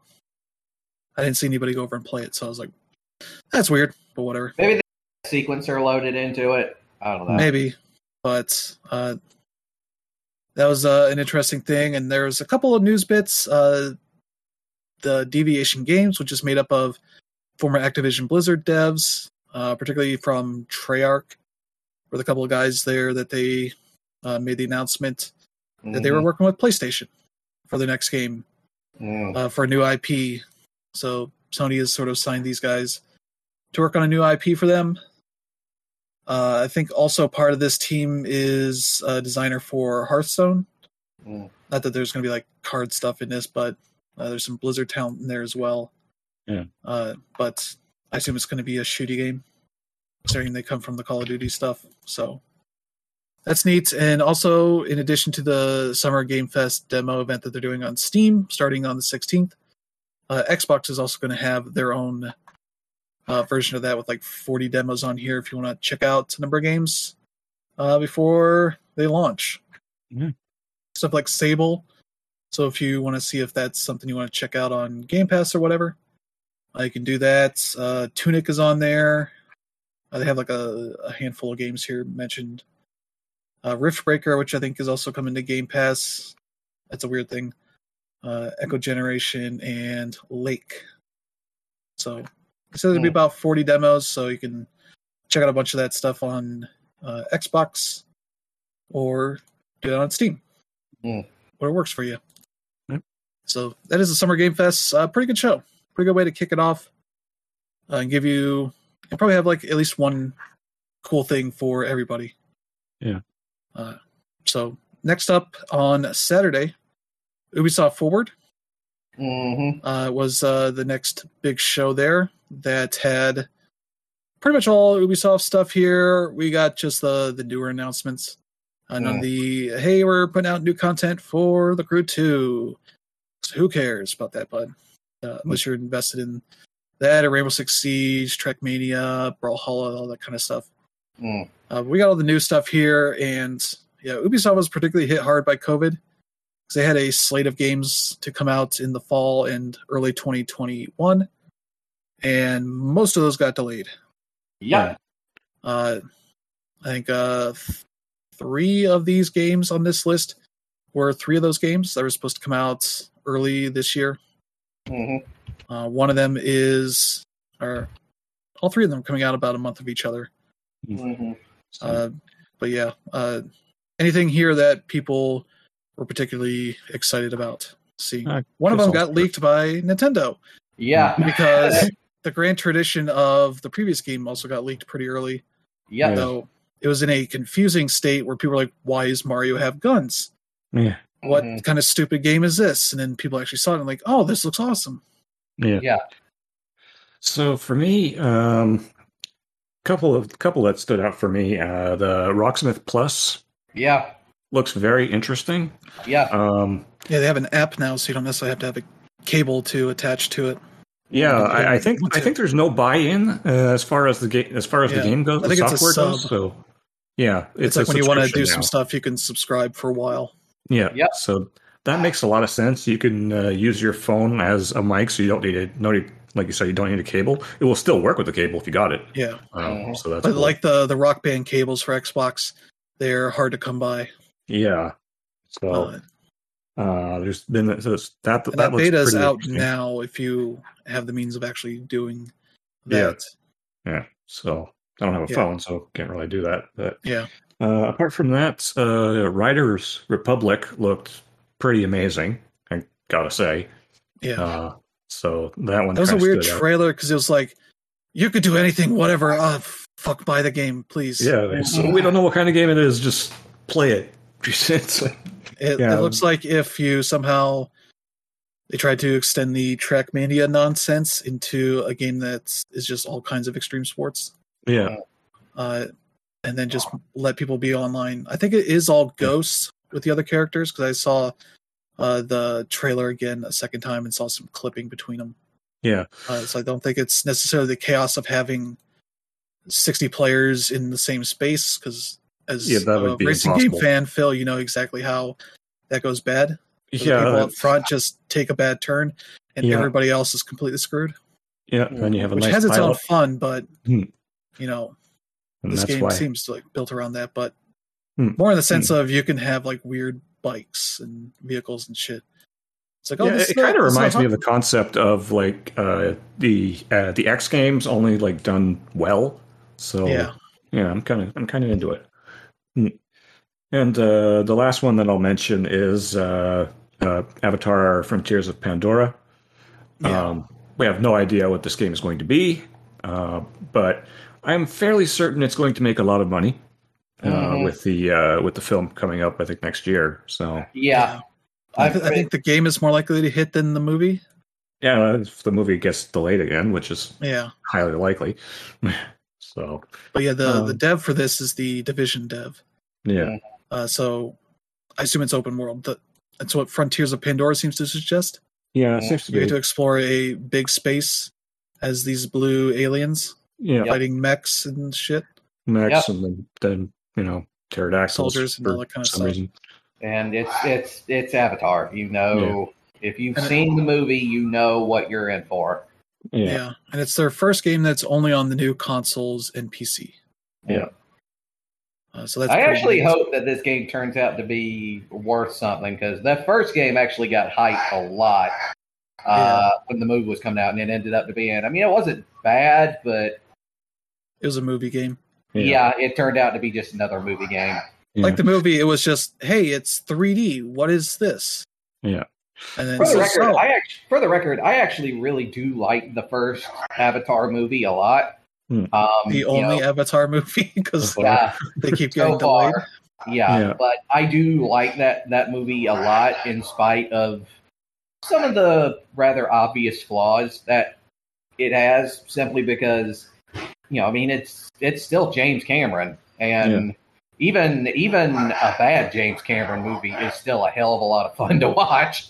Yeah, Um, you know, I mean, just like it's True Lies, yeah, that movie is a steaming hunk, and it's still a lot of fun to watch. yeah. Um, but yeah, um, honestly though, other than that and Rocksmith and the Mario and Rabbids game, ain't really nothing much that stood out to me. But honestly, I mean, again, we still see no Beyond Good and Evil sequel either. So yeah, yeah, it's, Yeah. fun- it's funny that they didn't even mention it.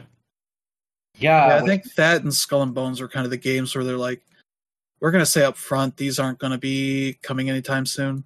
yeah, Uh, Skull and Bones got delayed an absurd amount of time Yeah, yeah, to like next fiscal uh, uh, fiscal year, yeah, yeah. so like 2022 to 2023. So Yeah. For the record, I mean they they freaking and first started talking about Skull and Bones like not too long after the release of Assassin's Creed 4 Black Flag. And that was 2017. yeah, that Yeah. was like a generate that was a generation ago. Yeah, I mean, Yeah. Skull and Bones was basically like just just the, uh, the the ship fights in Black Flag, so it was supposed to be born from that and eventually evolved into its own thing. But like they they they've shuffled through like three directors now, so like that game has Yeah. absolutely no direction, and I have no idea what to expect out of it. Like it's Yeah. gotten to the point where that game is pretty much uh, you know the Kingdom Hearts three. you Like, will it come out? Is it going to matter? Stuff like that. hmm Yeah, I think Sea of Thieves probably did a number on that game. Mm. Uh, I don't know what exactly the scope was of it. It didn't seem like it was is it like a an open world survival kind of thing. It seemed like mostly you're focused on, you know, raiding with your boats, Yeah. getting into boat fights and such. Maybe they think like maybe we need more than that. Yeah, I just think- like a multiplayer thing.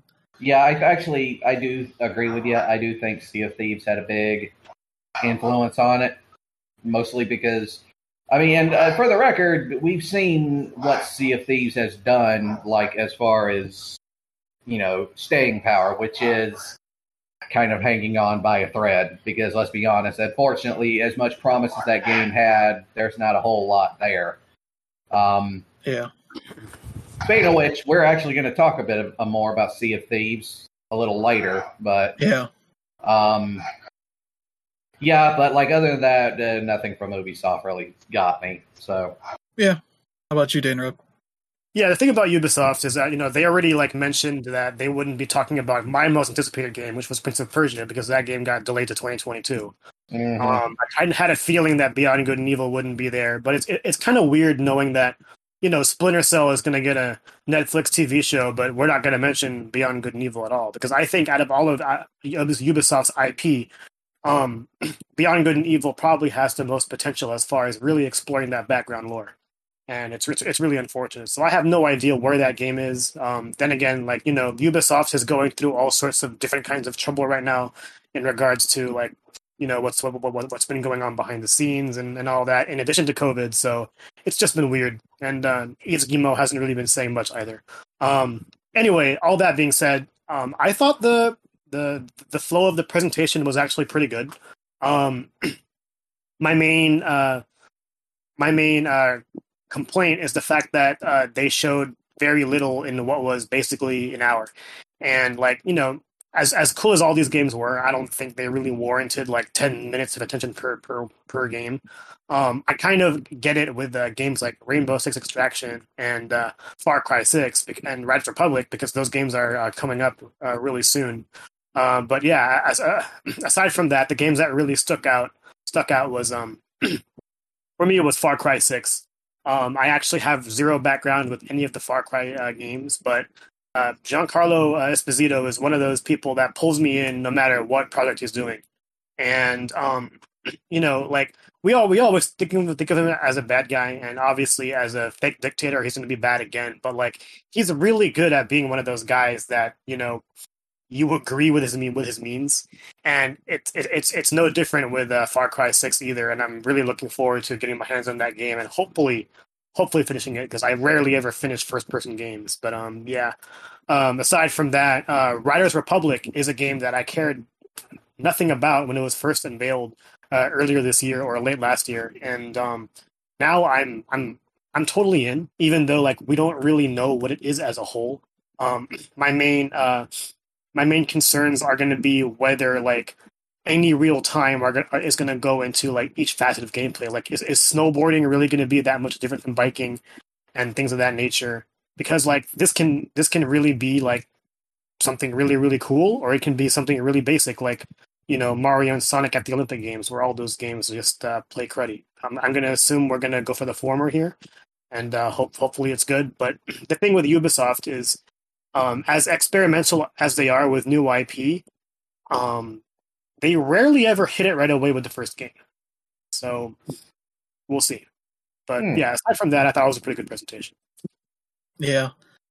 Uh, for me, Far Cry 6 seems interesting, but I'm also in a weird state of those games. I like the idea of playing them, but not necessarily actually going through with it to a degree. I have, like, the most I've played of any of them was the Far Cry 3 port on the the last gen consoles, the PS4 all that, which is a kind of a buggy port. Uh, it's crashed on me a couple times, uh, which is annoying, but also uh, still kind of fun. And have it be less of an Ubisoft open world game at that point. They hadn't really gotten that far into doing that, and more so because they announced this weird season pass with like Far Cry 3, 4, 5 villains in it, uh, and especially that the seems they're going to be doing like a remaster of Blood Dragon uh, for the new consoles. That's sort of the the free thing you get with that game. Uh, sort of like they had Far Cry Three with uh, I think it was with five. You could get that if you bought that. Uh, but also, it's I think it's on sale now for three bucks on mm. PSN. So you don't need to invest that much money into it. Mm. Uh, but Mario and Rabbids Sparks of Hope is the probably the most exciting thing here because that first game was pretty cool. I ended up bouncing off of it just out of having a bunch of stuff to play. So I need to get back into that because that. Luckily, it's not coming out anytime soon. Be sometime next year. Who knows mm-hmm. when? Uh, but I have all the DLC and all that because that's uh, the only Mario thing on the eShop that will be in any way cheap, uh, fairly regularly. Because uh, you can get that whole version bundle that has all the DLC and such uh, for like fifteen or twenty bucks on the eShop. It's like that's pretty good for a game that is basically what if Mario uh, was in an XCOM game with a bunch of weird rabbits and other Mario characters. Mm-hmm. Uh, and it was fun that it got to show off what they were doing here, which is basically like, hey, what if we inject a lot of Mario Galaxy stuff into this uh, series? Uh, the rabbits, uh, the random rabbits are just like stuck in those little star dudes mm-hmm. from that.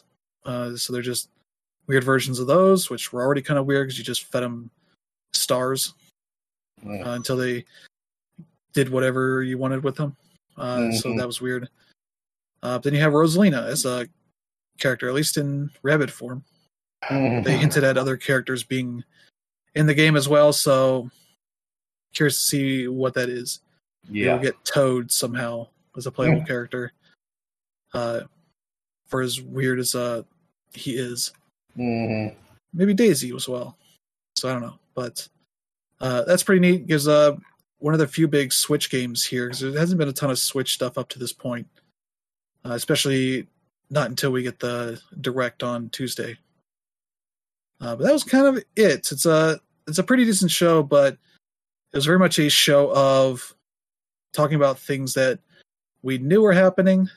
You know, new Mhm. Just Dance, new uh, Rainbow Six Extraction, which was called Quarantine, and then changed because an actual quarantine happened.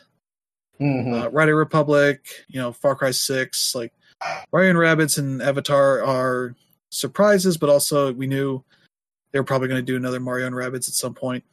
And the Avatar thing was a like uh, a small thing that people knew was going to be happening at some point, Mhm. but obviously also being like a next gen only game is Yeah. uh, a pretty interesting wrinkle in being the one more thing on this show. So that's that uh, for the Ubisoft thing. Uh, move on to Devolver Digital, which was uh, a pre-tape thing, Mhm. just a basically one long skit making fun of how everybody has a subscription service of some kind Yep. uh, and microtransactions and all that kind of shit.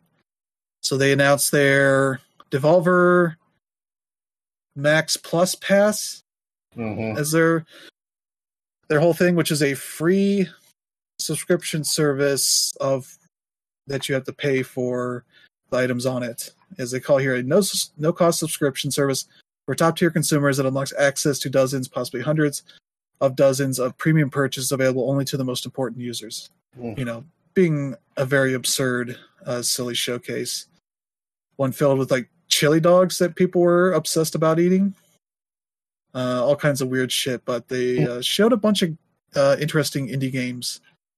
Uh, anybody have anything here that they saw that looked neat to them? I just, I just wanted to say that uh, as soon as this presentation was over, I uh, drove to Wiener Schnitzel, and the drive-through line was the longest I've ever seen. I don't know if that was a result of the Devolver presentation. It probably isn't because nobody watches that. But holy fuck, I, I really wanted a hot dog and I couldn't get one. So that was. Um, but uh, that aside, I, and I'm not kidding, by the way. Um, that aside, honestly, um, game wise, I wasn't really impressed with really anything except for Shadow Warrior 3, and I doubt I'll ever be, be playing that game because it just looks better on PC. And um, Death's Door looked interesting, but it also doesn't look like a game I I'll, I'll, I'll finish. And I think the other one was Demon Throttle, but that's a physical exclusive, and I don't know how much they're charging for that one. So it's weird. Devolver is a is a uh, first of all, we have a good relationship with them. Like uh, anything we want, they give us. Uh, so so they're awesome. Uh, I just don't really want anything from this. Aside from that, though, the actual presentation was uh, the funniest thing I've ever seen them put on. Like they're known for doing this kind of stuff, and this was by far the best one. Yeah, just an update to that. It looks like on the uh, the site they're selling these versions, it's thirty bucks for the like basic package. For the for Demon, forty for Demon Demon Throttle, Throttle, and That's that's forty lot, bucks for a special version. I'm not sure what comes with that. Mm. Yeah, they call it a True Collector's Edition. I don't know what else comes with it, but that might be something they announce at a later time. Uh, but yeah, that's a whole part of a weird new label called Special Reserve Games. Uh, they're making physical indie games that are not going to be available digitally, Mhm. or at least a part of their whole thing. how does that help have- indie? That's, that's that's weird. Uh, they make stuff for the weird physical people. Yep. Uh, that's the bulk of it. Seems like this might be just a Devolver uh, label Mm. because all their other games are on here, but not as part of Special Reserve games. Like, But the same Obviously, I've I've always been a physical over digital person, but like when I think about an indie game, I never Yeah. think about physically owning it. And like Mm. some, of the, some of the indie ones I have, are, for example, Hades. Like you know, I bought it because I really like the digital version and I really wanted to have it physically. But like that's always been my mentality, and it'll be tough to crack it, especially at thirty dollars. But I, I guess we'll see. yeah, I don't know what the hell is going on with this. I got two different versions. I don't know. Yeah, Like, the, part, the of the, is part- of the reason why indies blew up is just because it's so easy to find them, and you know, in, in a Yeah. store, I don't think that'll be the case. Yeah, though if it's an online only thing and they maybe make them as they get orders, they don't really necessarily have to worry about, you know, stock, that kind of stuff. But yeah, Yeah. I'm curious what the model is behind that. But assuming they sell uh, a decent amount, you know, it's probably not as risky as like a big budget game, but I don't know. But yeah, Phil, anything here that looks to pique your interest? You got to Uh, see from, any of it? Uh, from Devolver, I didn't really uh, check that one out, honestly. Okay. Uh, Brandon, anything that you checked out? Uh, not really. No. All right. Honestly. Yeah, Devolver was kind of one of the ones that kind of slipped by the wayside for me. Yeah. Yeah, that's kind of the weird part of this whole setup of shows is that unless you were paying a great deal of attention, you may have easily missed some of this stuff. Because there's enough space between some of these shows. Uh, maybe some days only had like a couple of shows. You could easily miss things. Yeah. Uh, luckily, you know, you can watch them again on YouTube and all that. So not too hard to catch up. But Yeah, and uh, just just to remind the listeners, like uh, the shows that we're covering today aren't even all of them. Uh, there were a whole bunch. There was Day of the Devs, which we briefly talked about, but we didn't completely cover, and there was a lot of good stuff there. Along with a wholesome uh, direct, which, in my opinion, was the best thing shown so far, uh, because like they focused on games that you know hardly have any killing in them. In fact, there were a lot of kitties, so uh, that was pretty cool. But yeah, so like D- Devolver Digital is like one of those uh, one of those that uh, happens every year. So that, that that's one of the reasons why we didn't skip it.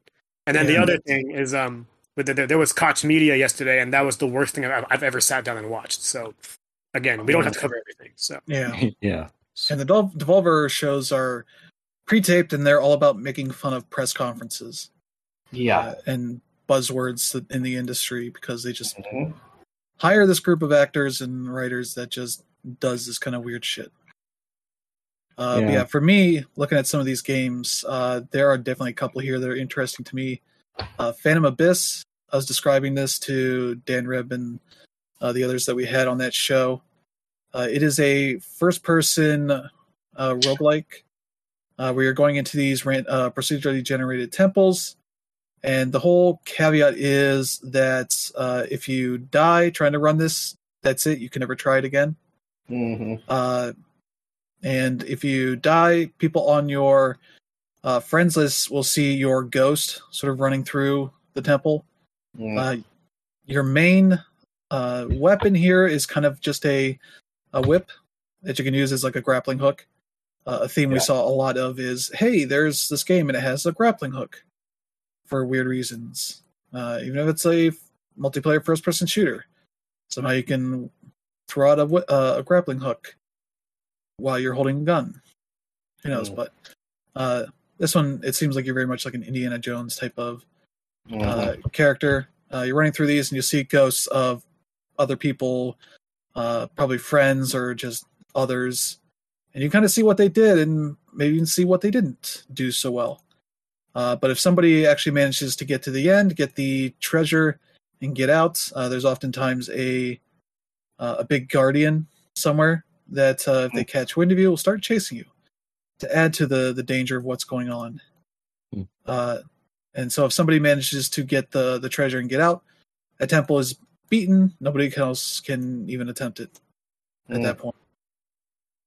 Uh, which, as far as like procedurally generated, you know, content, that maybe would happen anyway. Yeah. If depending on how much variety there is, because I imagine there are probably plenty of seeds to have content for as long as anybody wants to play this game. Yeah. But it seems like the way they have it set up is that uh, enough of these temples will have enough attempts at it that somebody will eventually sort of learn from the others and get all the way. Yeah. But it's not like a game where it's like, oh, there's a finite amount of content Mhm. that is feasibly able to be completed so that the game is useless. Hmm. Uh, so, but it's a it's a neat concept of there is one ultimate attempt at this uh, temple, and that is the person that beats it. Yeah. it's a pretty cool way to kind of do all that stuff. Yeah, it's also like um, you know, for the person that does beat it, it's kind of like bragging rights because you know they are the only person in the world that will ever beat that temple. Yeah, and I assume it'll have some sort of profile thing like here's the temples you've beaten. Yeah. Uh, so the best people probably have plenty of them in there. Yep. Others maybe have their one and be like, "Yeah, I did it." Mhm. And maybe it'd be cool if they have like a replay of sorts because they're keeping track of these people you know running through the temple. Yeah. at least so. Hopefully, you get to see your run in some form. Uh, I can definitely see this game having the worst uh, achievement list ever. So, Yeah. Yeah. I think right now it's just coming to Steam early access here on June 22nd, so Hmm. it'll at least be something of that sort uh, for the time being. The other game I saw that was pretty interesting was Inscryption, which is from the creator of Pony Island. Which, if you know that game, that is a game that is kind of like uh, what is it? This is not a game hmm uh, whereas a game about an ultimate uh, entity in this world that wants you to wants to fuck with you constantly. Uh, except in Pony Island, it's the devil. Mm. Is like infesting the game uh, and fucking with you all the way. Hmm But uh, and you try and figure out all the ways to get around it, uh, to fuck them over and all that.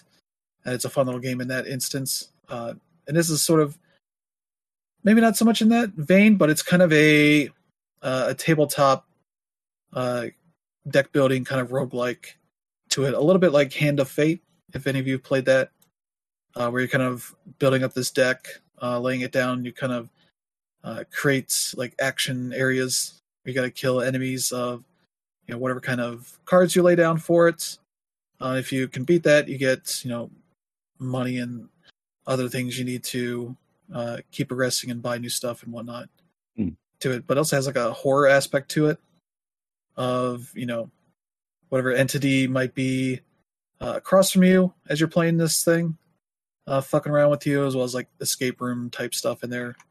Uh, it seems like a neat little game that is going to uh, do whatever it can to fuck with you, and that's uh, a pretty neat because this is kind of this dude's thing. Yeah. hmm Uh, and that's supposedly out sometime later this year. That seems pretty neat. Hmm. It has a nice style to it as well. So, uh, if there's one thing about all of these shows is that if you're into indie games, there are a shit ton of them being shown off seemingly every day. Yeah. So even if like this slate of games from Devolver isn't really your thing, it's like maybe it will be when you get to see more of it as they come out. Yeah. Uh, Yeah. Or maybe you just watch some of these other shows and you're like, okay, here's you know eight things that are now my jam and I'm looking forward to. Yeah. Because hmm there's a shitload of indie devs out there and they're making all sorts of content Oh yeah. for a variety of people. So that's kind of the the cool thing about the way this year's show is set up. There's more avenues for indie games to get spotlights. Yep. yeah, and there, there- there's always like five or six every year, like that that crank some some big sites top ten. and It's it's always fun trying to figure out which ones they are. And even then, like maybe you'll like a certain one that you know not everyone really really knows about, and like you know that's part of the that's part of the pride, like of finding which ones really speak to you. So Yeah. Yeah, so that's uh Devolver, the weirdest show Yeah. of the Mhm. day of the week. Uh as far as the the publisher exclusive ones. Yeah. Uh but yeah, let's get to the big show for today, the Xbox and Bethesda Games Showcase. As me and Phil called beforehand, like they're probably only going to show Game Pass stuff here or make it the vast majority, which as far as I can tell from the list I have written up here, there are only Mhm. two games that aren't uh, uh, going to Game Pass, so they are in uh, non Game Pass hell here on this Mhm. list. And Uh, one of them Game is a Pass. technicality because it's an EA game. So Yeah. Well, I don't have that in there. I have it on the Game Pass part. yeah, It's hidden in here somewhere. yeah, There it I see it down there. It's Yeah. uh, Uh, but in non Game Pass hell, it's just Far Cry 6, which we don't need to go to because we already talked about it. They had this on three different shows so far Mhm. this weekend. Yep. uh, at least in what they showed was different each time because the Yeah. summer game fest was hey uh giancarlo is in this he's pretty cool let's talk to him about the bad guy he's playing and then he told geoff keighley like he's not actually a bad guy so shut up Mhm. but then okay go ahead and call me a bad guy Yeah. whatever uh and then the ubisoft one was just like hey here's uh, a story trailer and then here's the season pass stuff Yeah. And then the the game pa- uh the Xbox showcase was more gameplay stuff. Yeah. Uh, so a variety of things there. Uh, and the other one was Diablo 2 Resurrected. Yeah. Yep. Which doesn't need to go on Game Pass because it's a Blizzard game. Yeah. Of a game people have been saying they wanted for a while. And they're saying, shut up, we're giving it to you. Hmm. So that's happened. And I played the, the beta on the Battle.net a while ago when they did that. And that seems like a pretty solid game. Yeah. Uh, also, very much made it obvious to me how much Path of Exile's ripping that game style off. Yeah, Mhm. like completely. Yeah, like Wow. the exact same inventory system and all that. Yeah. Uh, and it's neat to kind of pop the uh, the old graphics up and on. Hmm. I wasn't sure if the I don't think the controller offered that as a an option on it at that point. No. But that probably changes with the the launch here on September 23rd. So Yeah. in a few months. Yep. For all the all the PlayStations, Xboxes, and Battle.net. So Battle.net, the home of Crash Bandicoot. Mhm. for some reason. Yeah. Hmm. Uh, but yeah, let's. Everything else here is on Game Pass. Uh, Mhm. some that is weird, but uh, let's let people uh, start talking about what's piqued their interest the most here. Okay, right. so I'll go first, I guess. Yeah. Yeah. Um, so I'm gonna like uh, exclude the ones where they really didn't show anything. Um, so you know, Starfield that's gone because like they showed a CG story trailer, and that's that's Mm. basically about it. Uh, so uh, and Con- Contraband was one uh, from uh, from Avalanche that looked didn't show anything, but it's an Avalanche game, so I'm interested in it. Uh, but apart from that, uh, let's see, what did we see? Well, 12 minutes still looks good. So, Yeah. kind of looking forward to that. Uh, let's- what else we got in here? Because this is a very long list. Yeah. and I'll skip over the most. It's like 30 games or so. Yeah, they're like 30 games. Okay, Party Animals. That just looked insane. Uh, yeah, kind of Yeah. looking forward to playing that because it's it looks like the ideal Game Pass type game. It's like kind of the stuff you might not try normally, but because it's part of your subscription, you might give it a go. Yeah. So Very much has the the aesthetic of uh, Gang Beasts or uh, uh, something like that, where it's just like it's kind of just all about fucking around with people and like physics and that kind of stuff yeah, to it. so, so there's that.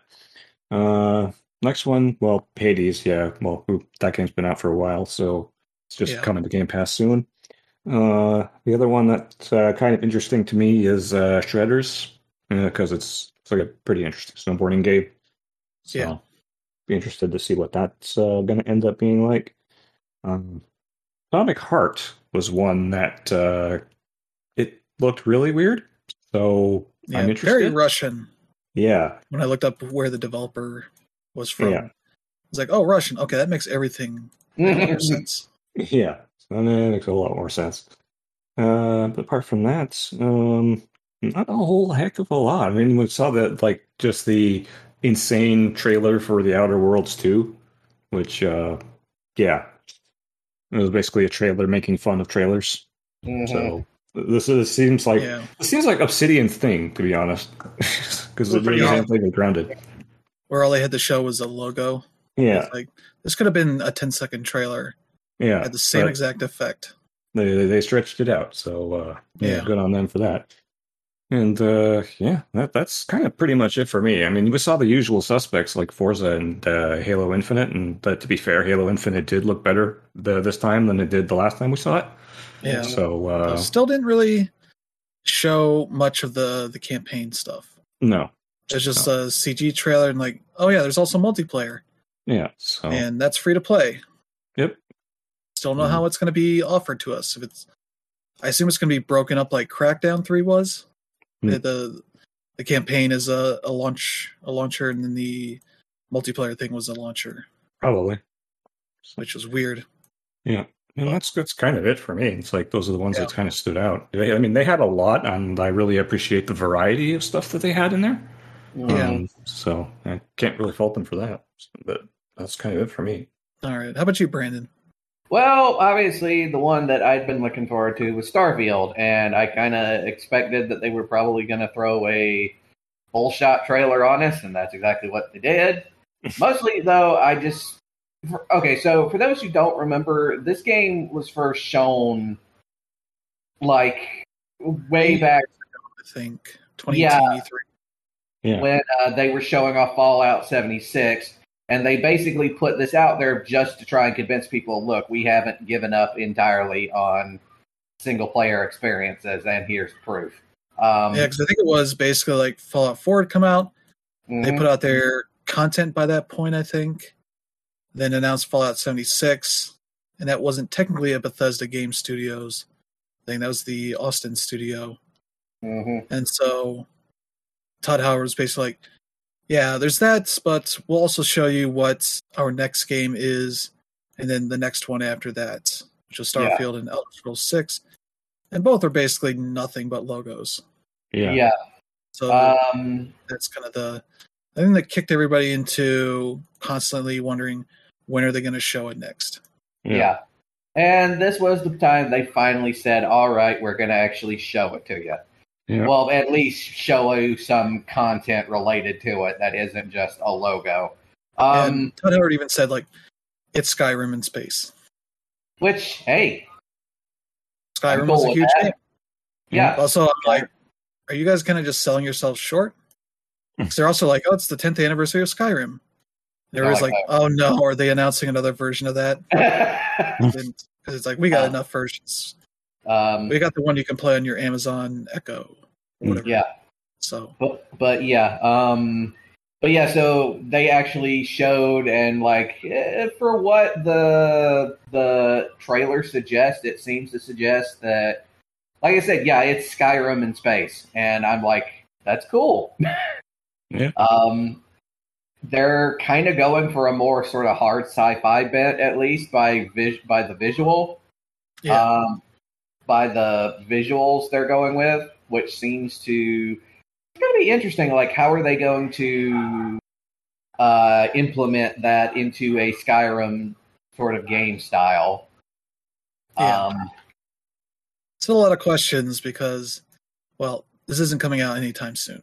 well, Well, they committed to 11 11 22, Yeah, yeah, they which is 11 to- years after the Skyrim release. So, yeah, and it's a year and a half away. yeah. Yeah.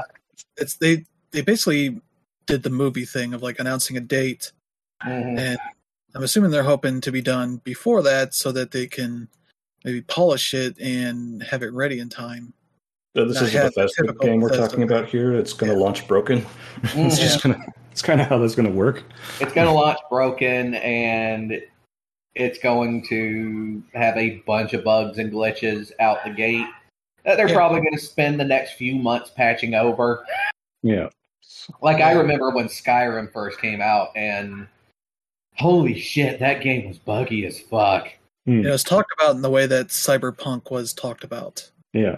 It's a game that's they knowingly released buggy and somehow Microsoft and Sony, you know, allowed to release, which is because they knew it would make a shit ton of money and they didn't want to be the console that didn't have it. Yeah. We weren't at a point where you could sell that stuff digitally yet, Mhm. so they couldn't pull a Sony and say, uh, "We're pulling this from our digital store, but if you want to buy retail, sure, whatever." Um, so other than that, the other big one was Psychonauts 2. Hmm. Because I played and loved the original Psychonauts. And And, that's soon. yeah, Yeah, that got delayed a lot too, so definitely should be coming out in the Yeah. near future. it's Yeah.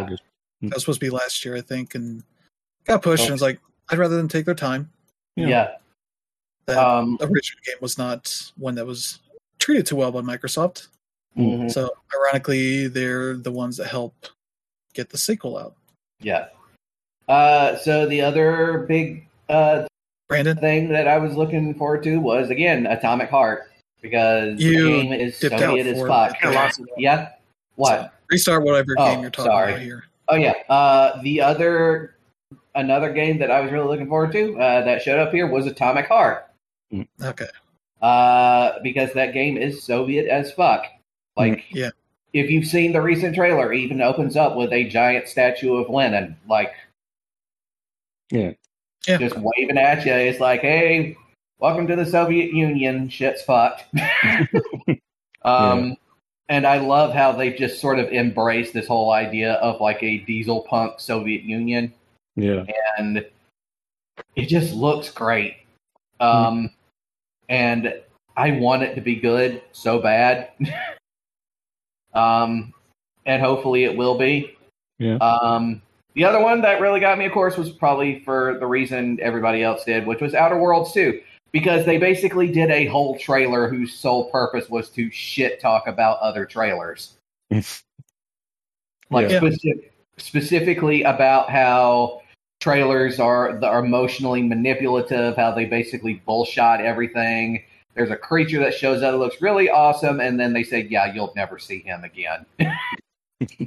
Yeah, pretty much. It was awesome. Um, and honestly, the only other game that really got me was the news for Sea of Thieves, and that's because, well, Jack Sparrow. just- Jack Sparrow's poking his ass into it. Yeah, Hmm. that's out pretty soon here. Yeah. a week and a yeah. So, uh, Danrip, how about you? Yeah, it's interesting. Like um, every year during E3, Microsoft finds itself in this position where, um, you know, they're they're pretty much the consumer friendly uh, company now. As PlayStation continues to be more estranged, yet they somehow keep having the. I mean, I'll just say it. They they they've had the superior content for a very very long time now, and it seems like Xbox has been playing catch up this entire time. And it Mhm. seems like they've finally turned the corner here with an with an E3 presentation that actually makes me excited to own the current Xbox system. Mhm. Like as we know, like the, the the Xbox One, as you know, as successful as it was, it, it wasn't anywhere near the Xbox 360. And in my opinion, it wasn't like the, the best use of my money. I mean, I bought it for Scalebound and we never got it. So um, that will always be the killer app uh, title to me. Like if it ever came back, like that'll like inspire all my confidence again. But um, all that said, like yeah, Microsoft is once again at a position where they can really, you know, put a dent into um, whatever's happening now. And you know, with with Xbox Game Pass, that's that, that that's going to be their ticket. Um, we we're learning about uh. Uh, Microsoft trying to add their apps to smart TVs, you know, having having their own Roku option and things like that, and I think that all really helps. Um, the, the main thing that they have to fight is like internet infrastructure all over the world, but you know who, who knows where that'll be. So so for now, it's just going to be their console content. And uh, for what we have here, um, as Phil said, we have a really um, uh, diverse lineup with a lot of um, of a variety here, and that's the main thing I'm looking for because Xbox has always like ridden on the coattails of Halo, Gears, and and Forza, and I just want to see more. And with the recent Bethesda acquisition and acquisition of other developers, we're finally seeing the fruit of that labor. Um, it all ended with uh, Redfall, which um, I don't know, like the, the, that one, like doesn't strike me as a big one, but it was it, it, there, there there was definitely enough there to have people excited. Um, as for the games that really hit for me, uh, 12 minutes. I've played that at a preview event. Like I, I forget which one, but um, I've been waiting years for this game, and it's good to finally have a date for it, August 19th. Really excited. Uh, Psychonauts 2 looked really cool. Um, and as I mentioned in the stream, I haven't actually played the original game, so I got to get on that. Um, Hades is cool, um, but you know we, we already have it on Switch, uh, so you know there's that, and it's on Game Pass, so I don't have to pay for it again. Um, and then there's the real surprise for me was Eiyuden Chronicle, because uh, we never actually knew what platforms it would be on, and not only did they confirm it on Game Pass, they also confirmed the second game that we didn't know about in Eiyuden Chronicle Rising, which mm-hmm. looks like more of a um, hack and slash type. Uh, again, yeah. we know nothing about it, but the game looks fantastic. Uh, they're using a similar system to Square Enix's uh, HD uh, 2D graphics. Like it looks like, uh, honestly, a, a, shinier Octopath Traveler, and I'm all about that.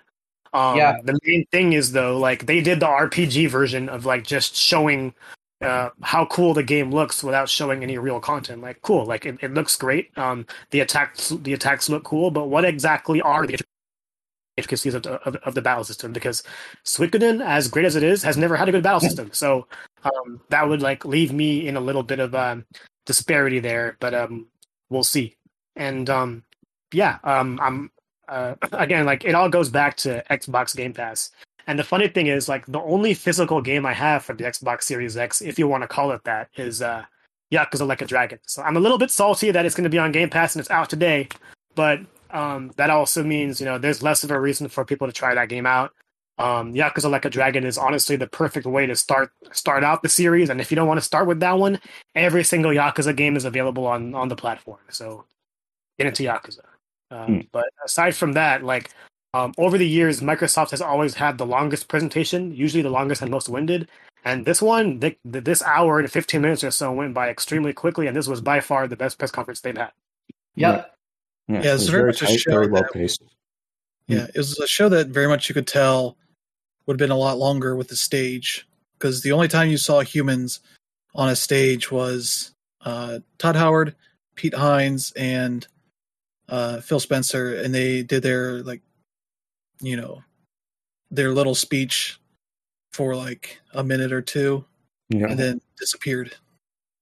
As for whatever else they had to show, and you know, like the Forza Horizon Five segment would have had obviously a car come on stage, and they were like, "Look at this car! Don't you want to jerk off to it?" Uh, you know, that kind of thing. As they demo off what else is in that game, that kind of thing. Mm. Having whatever dev or director or whatever come out and talk about their game throughout the show, uh, and having more of the execs and Todd Howard uh, sort of on stage to introduce things. Like not having those guys there constantly and other people to come talk to you about things like just show the damn trailer. yeah. Uh, you can just Yeah. move on to the next thing and We, we, we also talked about it earlier in the show run, but like, you know, not only do they have this big presentation, but they're also going to give us 40 demos in a few days. yeah, Right. No one else is doing that except Steam. So that, Yeah. that's big. yeah. Yeah, for me on this show, uh some of the stuff is interesting like the Outer Worlds 2 cuz I I like the first game, but it also kind of just lost my interest cuz it was uh, a game where if you, you know, played like a Fallout game and you know, looked in every nook and cranny to get items and all that, you had more bullets than you would ever need uh, to finish off the rest of the game, and it just got super uh, easy and no real need to worry about you know dying or anything. Uh, and it just kind of the writing didn't carry it as much as uh, I would have liked. So I don't know if that was just because it was their first attempt at something like this as an original game uh, or what, but under Microsoft, hopefully they have more confidence to expand it in the right ways. Mm. But just announcing a logo that exists and like not even a date uh, or time frame for it tells me it's going to be a few years off. Yeah. It's like I'll care about it later. Same with Starfield. Yeah. It's not coming out for a year and a half, and even then we saw nothing gameplay wise. So it's like no reason to really care about that. Yeah. Nice that it's they put like a, a movie studio style date on it, but it's Bethesda, so it could easily get delayed. Yeah. and whatnot. They seem to be putting it out far enough ahead to hopefully give them room to land it. yeah. Yeah. But That's easier said than done for them. Yeah. Uh, you know they wanted that date though, Yeah. just for the the numericalness of it. Mhm. Hey, guess what? You can go 11, 11, 23. Mhm. I Eh, don't think no, they will. doesn't We'll work as try well. to, but you know. Yeah. Uh, but yeah, the and a lot of the the retail stuff they're getting on day one is a lot of like mid range stuff that's not really my thing. Hmm. You know, Back 4 Blood's not really a thing I'm interested in. Uh, I'm not sure what else is on here that's in that realm. Mhm. Uh, but yeah, I was like, eh, that's okay. Uh, like MLB the Show is the only one of those that was my thing, and I wasn't going to play it on an Xbox controller. Just, just my muscle memory on that stuff is on DualShocks and DualSenses. So that's where I'm playing. And guess what? I had both for the same cost of the PS5 version. Yeah. because there's cross pro- uh, progression. Hmm. Uh, first in the sports genre to do that. Yeah.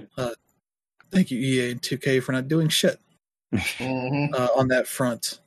Uh, the company that gets uh, uh, kind of brought into releasing on other platforms a game, they're the first ones to do some of this stuff. Yeah. So maybe Madden and uh, NBA 2K tw- uh, 22 uh, do that stuff. We'll see. Uh, things that were really interesting for me, like 12 Minutes. It's a game that I've heard a lot of good things about for like the past four or five years when it got shown at a PAX or a GDC back then. Uh, but like an indie game, it Mhm. goes, you know, the devs go back into their hole, uh, and work on it and work on it and come back out and like, okay, this comes out uh, pretty soon. Yeah. So it'd be nice to check it out. Hmm. Uh, like the the new Bethesda games on Game Pass, not really my thing because I either already own them on Steam because it's like Yeah. here's the first uh, two Fallout games and Fallout Tactics. Well, they've given out those games for free on Steam a few times. in Yeah, so I already got those. They've been issued to people already. I don't have to pay a subscription fee to access them. Yeah. Also, they've changed the PC app. Uh, so it shows day one releases section, not new releases Hmm. at the top. So if you want to know what's newly added, okay, they add one down here. It's like the fourth tier of things. Hmm. Uh, that's weird. This one just for the Yakuza series, Yeah. just in case uh, they put it in the wrong order. Looks like they got the Yakuza Remastered Collection, which is three, four, and five before zero. People, numbers, they exist for a reason. Yeah. It says Yakuza Remaster Collection, Zero, Kiwami, Kiwami 2, 5, 6, 3, 4, and like a dragon. It's like, God damn it, you idiots. Put these in order. Uh, especially because you only have seven games here and somehow you have eight things listed. Because one of them's a bundle of three of these games. Oh, God. Uh, but other than that, kind of complaining, but uh, it would have been nice if they mentioned the Doom Eternal and Elder Scrolls Online stuff was also for PlayStation. Just as a say, like these games exist on other platforms, we will support them instead of making it seem like exclusive things. Yeah.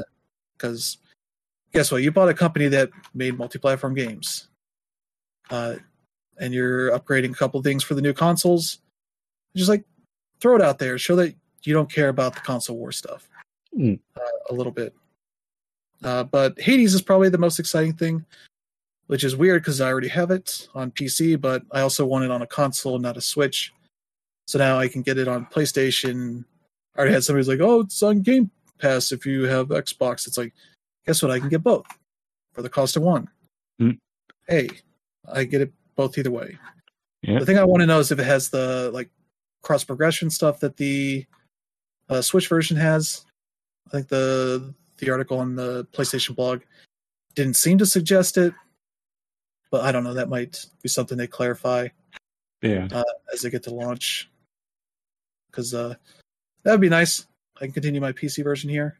Yeah. But it seems like it's also going to have a physical version from Private Division they're partnering with. Yeah. So that's where 2K is getting involved with that. Great. Uh, the new box version has a download code for the original soundtrack. You know, two and a half hours of Darren Korb music, so that's good. Uh, 32 page color compendium book booklet of artwork. I assume it's probably the same thing that came with the Switch version physically. Yeah.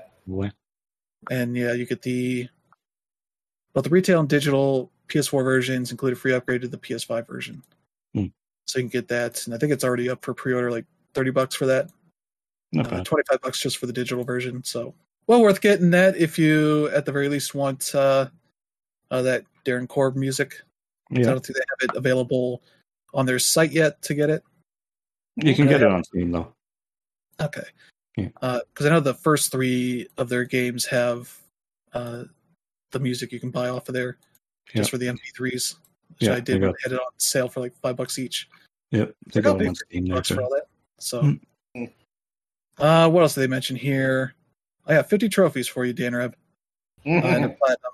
So plenty of stuff. I assume probably all the same trophies that are on the Steam version uh, for that. So probably plenty of challenge there.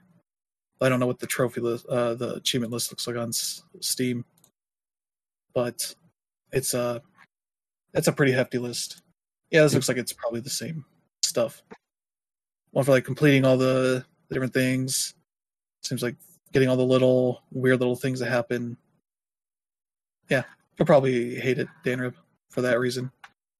Uh, but what else here? A Plague Tale Requiem. I loved uh, A Plague Tale Innocence. Uh, Mhm. this is only on the new console, so that's pretty cool. Uh, and it's sometime next year, so I'm excited that they get to come back to that because that game, that game did pretty well. And luckily, that studio didn't get bought up by Microsoft like some people thought, because they're also the ones that made Flight Simulator. Mhm. Uh, and so people were like, oh, maybe they'll acquire them because there were rumors again that Microsoft would announce acquisitions here.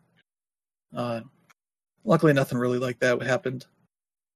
So I didn't have to worry about that, but that's also going to be on Game Pass, so I don't know. We'll see what happens. Slime Rancher 2, I love the first one. Excited for a second one of those. Yeah. Uh, deal with some more of these annoying slimes Mhm. just assholes, which is why you got to put roofs on these uh, holding cells for them as you harvest these creatures for all they're worth or poop that you sell on the market to buy more stuff. So Mhm. that's a fun little thing. I'm not sure what else here. Maybe Eiyuden Cru- uh, Chronicle, but also it's so far off. Who knows? Yeah. And it's kind of weird having that rising uh, version being announced, like no details really Yeah. Just like the brief description on the the Xbox Wire. It's like, oh, it's an action game, and it's brought to you by a partnership with uh, you know the dev and the publisher and Microsoft. So it's like maybe it's exclusive. I don't know. Hmm. Uh, again, no real details. And I assume people that have backed the game, they'll probably get an email clarifying on whatever's going on. Yeah. Um, I guess Forza Horizon Five because I'm not going to buy it, but I'll get it by uh, uh, Game Pass and see if it's uh, full of uh, less stupid stuff as in Forza Horizon Four. Mhm. Has more good stuff in there. Uh, seems like they got some more absurd stuff, and they pulled the one good thing from Four, which was the battle royale mode. Yeah. Mhm. Very dumb thing to have in a racing game, but it works out pretty well. Yeah. So that's neat. And that's the last one's maybe the Ascent because that is a a neat little indie game that is kind of a sci-fi RPG uh, shooter thing. It seems neat, Mhm. and it's on Game Pass. It'll be out here in another month or so. I have it uh, preloaded, whatever that means for a game that's not out for a while. Uh, they put like a little 100 meg file on there, and it reminds it to download it later. Yeah. Yeah. It's a pretty good show, uh, especially for just having dates on a number of things. But there's a lot of stuff here. It's just a year Yeah. or a, a period of time Yep. that it might happen. It's like, okay, well, maybe that'll happen at some point and I'll uh, get more interested in it. I guess Somerville's the other thing because that is a, a new studio from the uh, founder or head of uh, Playdead, the people Mhm. that made Limbo and uh, Inside Yeah. and it very much has a similar kind of style to it as Inside, uh, but its own weird stuff going on. So I'm curious to see that, but it's also coming out next year at some point, and it's vague like Inside was. So Yeah. nobody knew what that was until it came out a couple years later. So that's some neat stuff, and this was a pretty solid show, especially because, like I said, there's no stage, so they didn't have to put on theatrics or have to give people the floor to talk about their Yeah. game Mhm. minutes longer than they need to. Uh, so that was pretty nice because we were sitting there like, well, this is about two hours and 15 minutes until the Square Enix show. It'll probably take two hours, and then we'll get a little bit of time to, you know, take a break or whatever before we start the Square Enix stream. Uh, but no, they ended like an hour or so after. Yep. Uh, it was a good like 45 minutes or so to, to, you know, get lunch or whatever Mhm. that was pretty nice. Uh, especially when you're used to, you know, E3 big press conferences would be two hours for a platform holder Yeah. like this. And they said, hey, what if we do that, but uh, cut out all the bullshit? Yeah. That's why it's a lot more digestible. It's a lot easier to sit down for like an hour or so than two hours. Mhm. You know that this thing's only going to bother you if it's not your thing for like two minutes, three minutes maybe. Yeah. instead of like seeing a guy talk for five minutes and then a three minute trailer you're like oh my god show me something different Yeah. uh, so that was nice and then we got the square enix show which was similar and they cut out a lot of the bullshit uh, the mobile segment was their bullshit but it was over in a few minutes as they just flashed some uh, phone screen sized Mhm. uh, screenshots and such at you Yeah, Actually, like, but- well, I'm not going to deal with that, so whatever. Hmm. Uh, but yeah, the the show's pretty nice. They announced a new game from Eidos Montreal, Guardians of the Galaxy. And Yep. they kind of went through a bunch of other stuff. Uh, it's seven main things we have here. So, uh, Phil, what did you enjoy about the show? Uh, well, Guardians of the Galaxy for sure. That uh, to me, that just that stole the show uh, as far as I'm concerned. Uh, it was a game I had no idea was even going to happen, uh, but uh, it just it looks like the kind of Guardians of the Galaxy game that I actually have been wanting for years and not really knowing it. So Mhm. Yeah, yeah, I'm really nice pleased to see that. So I'll probably be picking that up when it comes out. Uh, what else do we have here that kind of interested me? Uh, Well, getting some more information on Babylon's Fall was kind of interesting because, uh, well, we know it's coming out in 2022. We know it's a live game, so that's interesting. Uh, and it's uh, kind of a dungeon crawler combat arena game made by Platinum. it has a weird art style to it. Yeah, it's, it's like, eh, It's like watercolor style, and the textures on the environment looked lower res as a result. yeah. It So, looked like an actual good art style that an indie dev would do, like a low poly kind of thing to it. Yeah. Well, I'm going to give them the benefit of the doubt because uh, over a stream, that's that's the kind of stuff that might get lost in compression. So, Yeah, uh, you know, I'll give them the benefit of the doubt and just to actually see it uh, running in person. Yeah. So, but uh, yeah, I'm interested enough in in that one to maybe check it out. yeah. if um, you want to try it out, there's uh, you can go to the website and sign up for a beta. Yeah. Try it out, which I did, and it's like, how many betas have you done before? And I was like, like ten plus, and it's like, name them all. I was like, what? Fuck Well, then it gives you a text field. It's like you got 300 characters. Name betas you've been in. It's like, what? I was like, Jeez. okay. Uh, just I make just shit up. Some stuff. Hmm. I don't really make stuff up, but I looked in my PSN library. Like, what stuff doesn't work on a PS5? Okay, those are betas. Yeah. It's like I'll write that down. It doesn't Hmm. ask you to explain anything about it. It was good. No, just list list it. Yeah. Yeah. It's also like Uh, what time frames can you do? And if you're maybe signing up for the PC version, like what kind of graphics cards you have and all that kind of stuff. Like, yeah, which makes sense. I mean, Yeah. kind of want to know that. But it's also really weird to see in a Japanese beta thing. Yeah.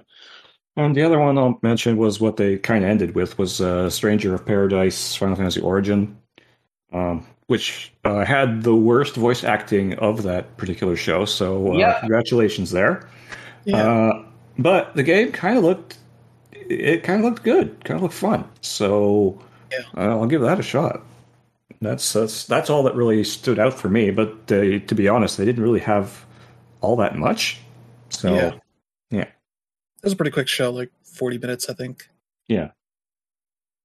Yeah, it was about 45 minutes. Yeah. Um, How about you, Brandon? Yeah, well, obviously, like Phil, it was Guardians of the Galaxy. That was like, yes, I want that, and I want it now. Um, that is just like, yeah, that, that I had not. I, I honestly had not been really craving a Guardians of the Galaxy game at all until they showed that, and then I'm like, what the hell took you people so long? um, but yeah, it was like, yeah, okay, yeah, I'll, I'll take it. Um, the two Life is Strange announcements, the Life is Strange remastered collection, um, which I'm hoping. It, okay, so I played the original Life is Strange when it came out, and you know, like I I played the whole season, and the uh, I'm glad that they're going back and they're you know putting some serious retouches on it because anybody who played that game and you know and you know I loved it but I can also tell you it had some it visually, especially, had some very obvious flaws. Uh, some of the textures were weak. The character animation was off. The lip syncing, as especially, was way off. So the idea that they're going back and you know re, you know retouching on all of that and make it as good as it should have been the first time around, I am 100% okay with that. Uh, and then, of course, Life is Strange True Colors, because I'm glad that this franchise is still going. Um, this isn't by Don't Nod, though. They're actually, Don't Nod's working on another title. Uh, yeah, they're they- done with the franchise, I think, at this point. yeah. And I love sort of the idea that they're trying to do here. This whole um, sort of living in a small town type thing. You know, I mean, Yeah. I grew up in a small town. You know, you it's it, there is a certain feel to it and an atmosphere to it. You know, growing up like that, and this game definitely captures it. Um, and yeah, the uh, Strangers of Paradise Final Fantasy Origin for the worst reason possible because uh, I don't know about you guys, but I think this dude has a problem with chaos. Like Hmm. it might just it's it's it's it, it uh call you know call me crazy, but You get the impression he's not not a fan of chaos. Yeah. no, Hmm. uh, he seems quite anti chaos. I see. Um, but on top of that, this is Team Ninja, and gameplay wise, it looks a lot like uh, Nioh with Final Fantasy clothing, and I can get behind that. So, Yeah. Um, but yeah, that was pretty much all me. All right, Danner. Oh yeah, he went somewhere. Okay, uh, I'll I'll jump in here. Uh, so yeah, the Guardians of the Galaxy was pretty surprising. Uh, not really paying attention to any of the rumors that suggest they might be working on that. Uh, so that was uh, nice to see, especially that they went to gameplay and all this kind of stuff to Mhm. show you how it worked. Where you know you're uh, Star Lord, Yeah, a bad haircut that doesn't really fit the character, uh, but maybe it fits his douchey part of his personality. hmm uh, to it, but uh, the idea that you're not really playing as the whole crew, you're playing as Star Lord, and kind of setting up the others for you know attacks uh, that you can kind of direct. Uh, that works out pretty nicely from what it looks like. yeah. Uh, Um, I don't really necessarily get the who the the villain is in this thing, that kind of stuff. But uh, and the nature of you know having these sort of dialogue choices uh, to annoy or help out other characters, I don't know that's necessarily going to lead to like a Mass Effect style change in story, but it's maybe more just like setting up jokes and shit because that seems to be uh, a main part of the game, which you know is not a surprise. Well, Hmm. I can't tell you this much. Um, this is going to be uh, Game Informer's main story for their next issue. Hmm. Okay, that'll Um, be nice to see. They just announced it, but uh, yeah, uh, pretty much. I think part of the reason they gave you Star Lord is because, well, Star Lord is by himself a fairly easy and a, a fairly easy character to adapt to a game, simply by the fact that he basically shoots a bunch of shit. Mm. Yeah. Um, that's his. You know, he goes in guns blazing with two machine pistols. That's his whole fucking. That's his whole thing. Um, Mm. Yeah, and he has like the the jets on his shoes so he can dart around and Yeah. whatnot. And uh, he has like an alt as he puts on his headphones and just shoots people to music. mhm. Hopefully, they got a good variety there, or else you might hear stuff uh, repeat a good bit. Yeah. And also, it's a game you can't stream. Yeah. As a Because of all the licensed music. Yes. Yep. Uh, I don't know if they're going to have anything specific to deal with that, but I hope so. Hmm. Uh, I didn't see any details here for that. Uh, but also the nice change uh, up from the Avengers game because it's not, you know, a live service game. Nope. Have to deal with. Uh, In fact, I think that's the reason they made a point of going into the gameplay because Yeah. they wanted to to point out. that you're not playing a loot game that Mhm. is expecting you to maybe play with other people at some point. Uh, even though you know, like the Spider-Man game showed, like no, people want to be in a Marvel world uh, with the characters and all that, and enjoy all that that comes with that. Mhm. Not necessarily be expected to grind for loot and do raids and all this kind of weird stuff Yeah. Yeah. that the Avengers game does.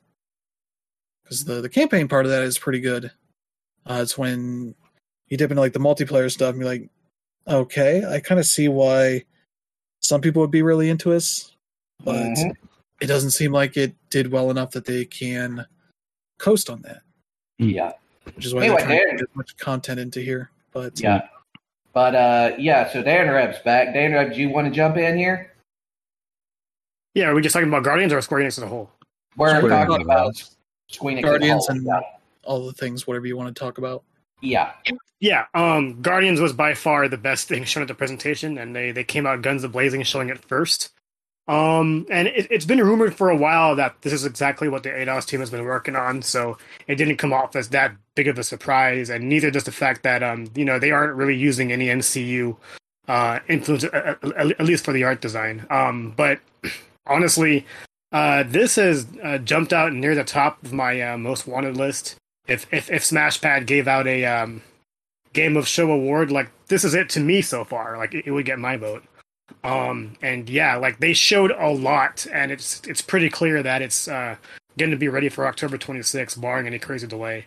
And I'm, I'm, really excited for it. Um the, the main things that i'm going to look out for is um whether or not um, we can use more than just star lord and um whether or not like we can canonically like be able to um use any other character if need be. Like, for example, um, if it was one of those games where we can switch characters on the fly, I don't think it would be all that interesting because, like, at the end of the day, you're, you're going to have the favorites, and uh, that's not uh, what this, this this main thing is is about. Because, like, um, out of all like the the the, the team based comic books, like Guardians has really shown that like pretty much all of them are important and uh, things of that nature. Um, yeah but yeah, uh, Square Enix as a whole, um, I thought was pretty good. They they probably had the least to show, but at the same time, um, most of them were hitters for me. And with uh, the awkward decision being um, Final Fantasy Pixel Remaster only being for Steam and mobile, um, I think the rumor there was they're actually going to package them and put them on console eventually. But like as for what they showed today, that's pretty disappointing, and they're they're getting a lot of flack on, on it for social media, which is unfortunate. Uh, fuck the haters. But um, anyway, so yeah, uh, Babylon's Fall was a game that I was definitely excited about. Excited about, but like uh, my heat kind of got turned down like as soon as I found out that it's more of a dungeon crawler. Um, just because like those games aren't really my cup of tea, but it's it still looks fun. Uh, Life is Strange Remastered looks interesting. I'd only play it to pop trophies, and then uh, True Colors is a game I'm also looking forward to. Um, and then Stranger of Paradise, uh, I was hoping to at least have some impressions of the beta, but uh, I couldn't because that's it's, it's not working. Uh, so yeah, doesn't um, work. it crashes. Yeah. Um, again, the, the conference as a whole, um, I thought was the conference as a whole thing. Hmm. Like, oh, here's the the weirdest thing of the whole show. It's a demo. It's out now, but it doesn't work. It just adds to the negativity about that game. It kind of yeah. sinks the whole show for uh, the way the word of mouth is going. Yeah, it's pretty rough. And then I, I mentioned it on stream, but um, you know, uh, the Dragon Quest uh, event happened like a couple weeks ago, and honestly, any of those events uh, or any of those announcements, including uh, Dragon Quest three uh, remake uh, being there, like would have made this presentation a whole lot better. Especially since like I don't even know how many people actually really watched that, and like you know, E three is really the chance for your entire team to shine, and they didn't even show that in, in the sizzle reel, which kind of sucks. Um, yeah. Especially when like you know the, the main developer Enix is part of your name so that's that that's weird in that regard. But um, aside from that, like as far as like the way the show was presented, um, I I it, it was probably my uh, second best, uh, primarily because like uh, it really it really mixed well. Um, granted, Guardians did have a bulk of the time, but it, it was it was the most impressive thing there, so that that doesn't matter to me at all. And the main thing is that when once they actually got to the talking heads and the and the devs talking, they actually mixed in some gameplay in between, so you don't just see their face all the time. Yeah. And like you know, as somebody that works in the industry, like it isn't. Um, it really does mean a lot to like you know um, be at the forefront of this kind of thing and like you know show that you know your your team is important and your your games are important. But at the same time like it's it's the games that are uh, the reason why people are watching. And it's cool that Square Enix um acknowledged that by putting more gameplay than talking heads there. So yeah. that's cool. And yeah I'm I'm I'm not really upset about anything except for the pixel remaster. So yeah good stuff. Yeah. Yeah and to keep going on with uh, I was talking about the the Final Fantasy Pixel remaster announcement was one that we've talked about them needing to do at some point is put out these old Final Fantasy games because mm-hmm. they've already kind of done so on mobile. Uh, though people noticed that I think three and four, which were DS ports, uh, were changed uh, a little bit to add 3D remake to the title. That kind of gave people an idea that maybe they're bringing the those like original games to mole or something. Mm. Uh, but it being Steam and mobile sort of gives me the notion that they're not 100% confident in these versions of the games uh, because they've released other Final Fantasy and some of their JRPG stuff that were either had like the uh, redone graphics, and I think the Chrono Trigger one had like weird, bad pixel art in it. That was just not the original look. Yeah. That kind of stuff that they eventually fixed uh, months or years later, maybe for some of this stuff. Uh, same with some of the uh, versions of seven, eight, and nine on uh, PS4 and other consoles, uh, where they had like music bugs and all this other stuff that they quietly fixed later. Uh, they're not opposed to releasing some of this old stuff, but they often have issues, and it's like a 50 50 chance of whether it's actually the thing you want Hmm. or if it's some weird, uh, annoying version that you have to deal with just because you want the content in it. Hmm. Uh, so it's like, hopefully they come out, they're good, and all that. There's just not enough to go on what to expect from that stuff. Yeah. Uh, like a very brief trailer of just like random screens going by. Who knows what the fuck's going on here? Yeah. As they're trying to figure out what the hell's going on. So hopefully they're better than what they look like. Uh, but I would love a easier way to check out that stuff and not have to do it on a phone. Because that's just not where I want to play those games. Nope.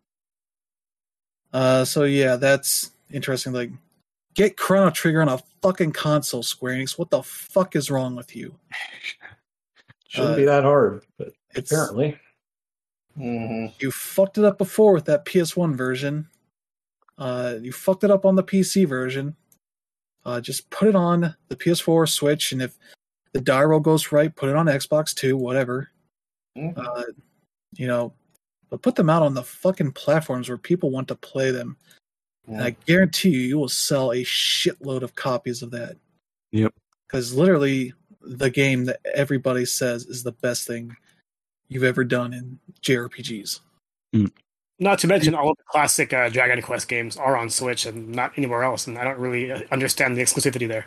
So uh, Yeah. Those first three, Yeah. and even then, those have like a, a slightly different graphical style to them. Uh, Mhm. For some of them, it's like, again, Square Enix doing something unnecessary to these things that they don't have to, because the the the die did not roll the right way. hmm Uh, so that's kind of the unfortunate thing there. But yeah, the, the Life is Strange True Colors, I'm looking forward to that. I need to beat Life is Strange 2 uh, before then because I finished that first, ep- first episode. Uh, got weirded out that there was a bug that I couldn't collect the last item to get all the trophies for that, and just never came back to it to actually beat it. I Hmm. just came back, tried again for that trophy, and each time it failed. I was like, well, maybe later. And then I eventually got it, and I just never finished it. So uh, that's kind of weird, but I'm interested in Babylon's Fall, but it's also like a lot of platinum stuff. It's like I'll see how it looks later because it it looks like a game that's still being worked on for a while. Yep. Uh, I signed up for the beta with its weird ass questions of like, how many betas have you done before, and then name them. I'm like, what the hell is this? Mm. so I don't know. Maybe I'll check it out, but I signed up for the PS5 version. So I don't have to tell them what graphics cards I have in my PC or anything like that. Mm. So, and Stranger of Paradise is in that same uh, thing of like, it seems neat for what it is, but it's pretty rough at this point. hmm Uh, it looks real dumb, which is not a negative for me. Uh, and it seems like they must know it because the main character there says a lot of dumb things. Yeah. assume Yeah. it's intentional and it's you know Ninja Gaiden uh the Ninja Gaiden devs are not you know uh you know predisposed to do like smart games they they love dumb shit in their games that's what they're all about so Hmm. i wouldn't put it in uh put it too far uh from them to do that kind of stuff intentionally and it seems like they've succeeded on that front to get people aware of it in that way Hmm. maybe not in the way that, that gets them to actually spend money but Mm. they still got time to do that. Yeah. But it doesn't help they put out a demo that doesn't work. Yeah. I think they got somebody Yeah. work, working on that to patch it so that Yeah. it does work. So Yeah, I don't know if it's like because it wasn't technically supposed to go out, somehow somebody hit a button early maybe. or what. Because the the press release I have here says like, oh, you need online, uh, you need to be online to play it. It's like maybe it's bugged in that way or something. There's like, you know, it's only available for a limited time until the 24th. Yeah. Uh, weird stuff like that. It's only in English. Yeah, you need an internet connection to download and play it. Uh, yeah, your progress doesn't carry over to the final game, which is no shit. It's coming out a year before. It's Hmm. not. Yeah, the, the, the it. download thing is like hilarious because uh, one of my friends is actually um, one of the merchandisers for the digital uh, PlayStation uh, Network forefront for Japan, and uh, she always complains about Square Enix uh, because like they never completely fill out whatever assets they have to do in order to put their games on the store, and uh, it's especially funny to me because like over the weekend um, when they put up uh, the the, the Yuffie DLC. Um, the American version was mistagged as Chinese, but it was still American. And then now, Yeah. obviously, you have this demo issue. So I'm like, wow, the Square Enix just can't get this right. Nope. Yeah. Uh, but it's uh, it's unfortunate because it makes the uh, the rest of the the show brings it down. But uh, I'm curious to see that game in action because the the pedigree of the people working on it is pretty neat. You know, people were very down on Team Ninja when they you know were working on Nioh. Uh, at least the final part when they actually got to release the game. Hmm. Not that whole part was announced like eight years before Yeah. uh, like a you know a dynasty warriors kind of game but uh, they've shown they can do good work without uh, itagaki and hopefully this is more of that. Uh, but who knows? But uh, i would love to see uh, final fantasy get to more spin-offs that are actually interesting. Because they've done well with you know seven remake.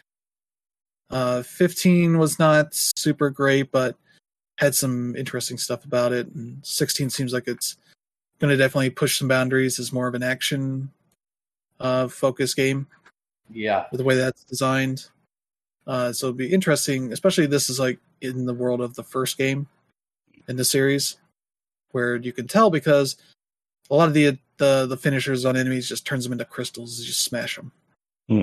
that's sure Okay. and also the Mm. the first game is like the has the least amount of personality to it because it's just very bare bones like we're japanese and we like d&d so let's make a game that's like that. Mhm. uh, to the point of even making your whole party like filling out their their character sheets of sort of at least what you could do on an nes so. Uh, but like that in Babylon's Fall these are not out until next year so we've only seen what they've got uh, polished up for this event but there's more time for them to get shown off in What's especially forms. interesting about a Stranger of Paradise is um, how generic the main character looks. I'm like, wow, you guys really spent a lot of money to get Paul Walker in this game. yeah, I mean, it's like the original Final Fantasy game; those were not necessarily like interesting character designs. They're just very basic, you know, warrior, mage, you know, designs. Yeah. this is the first of its kind as far as JRPGs, so it makes sense for that time frame, and I hope that's why these characters. It looks like a uh, a Western game being made like a Japanese game. Except there's no Westerners involved in this, as far as I know. It's No. Team Ninja and you know the the guy that's the head of Final Fantasy at this point, basically.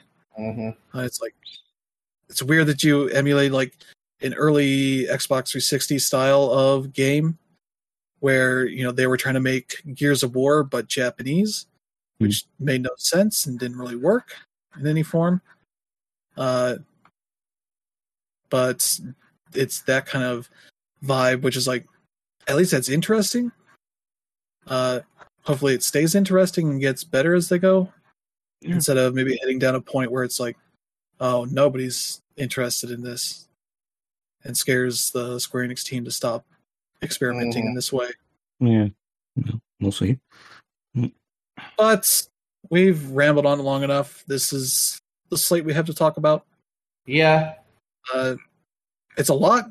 This is five shows worth. We'll have probably like two or three next week and some highlights from some of the other stuff Mhm. uh, as we get some time to actually dip into some of all this other side stream stuff. Uh, but yeah, thank you to uh, Phil, Brandon, and Danred for joining Mhm. this week. We will Mhm. have uh, you back next week, Phil, if you are interested. Might, might Uh, be. We'll, we'll see. Uh, but yeah, we'll be streaming one more show. I think the Nintendo Direct. I haven't double checked what the schedule is. I think that's the case because we're not streaming Monday because I've got to work and some of the other people here do. So not really a ton of time for that. hmm Okay, no, that's not the thing I was looking for. That's not the thing I was looking for either. hmm Okay, good. I'm doing really well at this internet thing. Okay, there it is. Okay, yeah, Tuesday. Uh, or that's technically next week. Okay, there. Yep, that's all we're doing. Is the Nintendo Direct. Yeah. Uh, but that'll be a big show because there might be a new Switch. Uh, the insiders have been wrong at every turn on when they're going to show this. uh, saying on some days like, "Oh, it'll be at midnight on the fourth, and then that goes by, and like, oh, I think they've all shut up now because they don't actually know exactly when. They just know that it exists. Retailers have it in their system in some form. Some of them do. It's all weird, but it seems like it's going to happen. It's going to happen this year. I don't know how you do that, but uh, with the the way the the shortage on chips and such for these consoles Mm. have been, but Nintendo will laugh all the way to the bank either way. Yep. Either they get you to buy this, or you just give up and buy the Switch if you don't have one yet. Hmm. They'll get your money either way. Yep. And Yeah. all we want to know is what they got coming out this year, because Yeah, we know some summer stuff and not really much in the fall. Man, I don't know about you, but holiday season is going to be kind of dry this year. Yeah. No. no, We'll see. uh, I controlled F, and there's like eight games for September. I can go October. There's a bunch there as well. Okay. Uh, There's a bunch in November. Whether they hit, who knows? But there's definitely a good amount of stuff seemingly coming out this year. It's just Yeah. nobody knows if it, they're actually going to hit. We can talk about it in the future, but I'm pretty sure Horizon is going to make Holiday. It it, it, it Yeah. seems far enough along, and uh, you know whether or not Zelda makes it, it's it's it's strange because Zelda always overshadows Horizon in some way. Or it's only happened once, but there's only been one game. But yeah, Yeah. plus uh, Nintendo has has those uh, has three Pokemon games in three months that, that, that that'll be coming out, so that that's huge for them. Yeah. But um, yeah, like uh, it's strange because like with a as as awesome as Microsoft's presentation was, like not a not a whole lot of it was like stuff that you're really truly going to be excited about this year. Like Yeah. honestly, all, all Nintendo has to do is like make two announcements and they're of- of stuff coming out this year, and they're probably hitting a walk off with E3. So they put up a big graphic of like, here's what's coming to Game Pass this year. And I'm looking what's Microsoft here. Uh there uh let's see. The gunk maybe, but there's no date on that. It's a 2021, so who knows? Flight Simulator's been out for months. Psychonauts 2, I guess. But it's also Hmm. coming to other consoles. That's not necessarily Xbox exclusive. Age of Empires 4, that's for weirdos. Uh, there's Forza Horizon 4 and Halo Infinite, they gave a holiday tag to. Hmm. So that might still not hit. Yeah. Forza seems like it's going to hit because it's a Forza Horizon game. They're not really doing anything crazy with it. Other than it'll look prettier. Uh, and it's got some weird modes, but yeah. But if you're into third party stuff, which most people are, because that's a lot more games coming out from companies not Microsoft, Sony, or Nintendo than are coming out from them.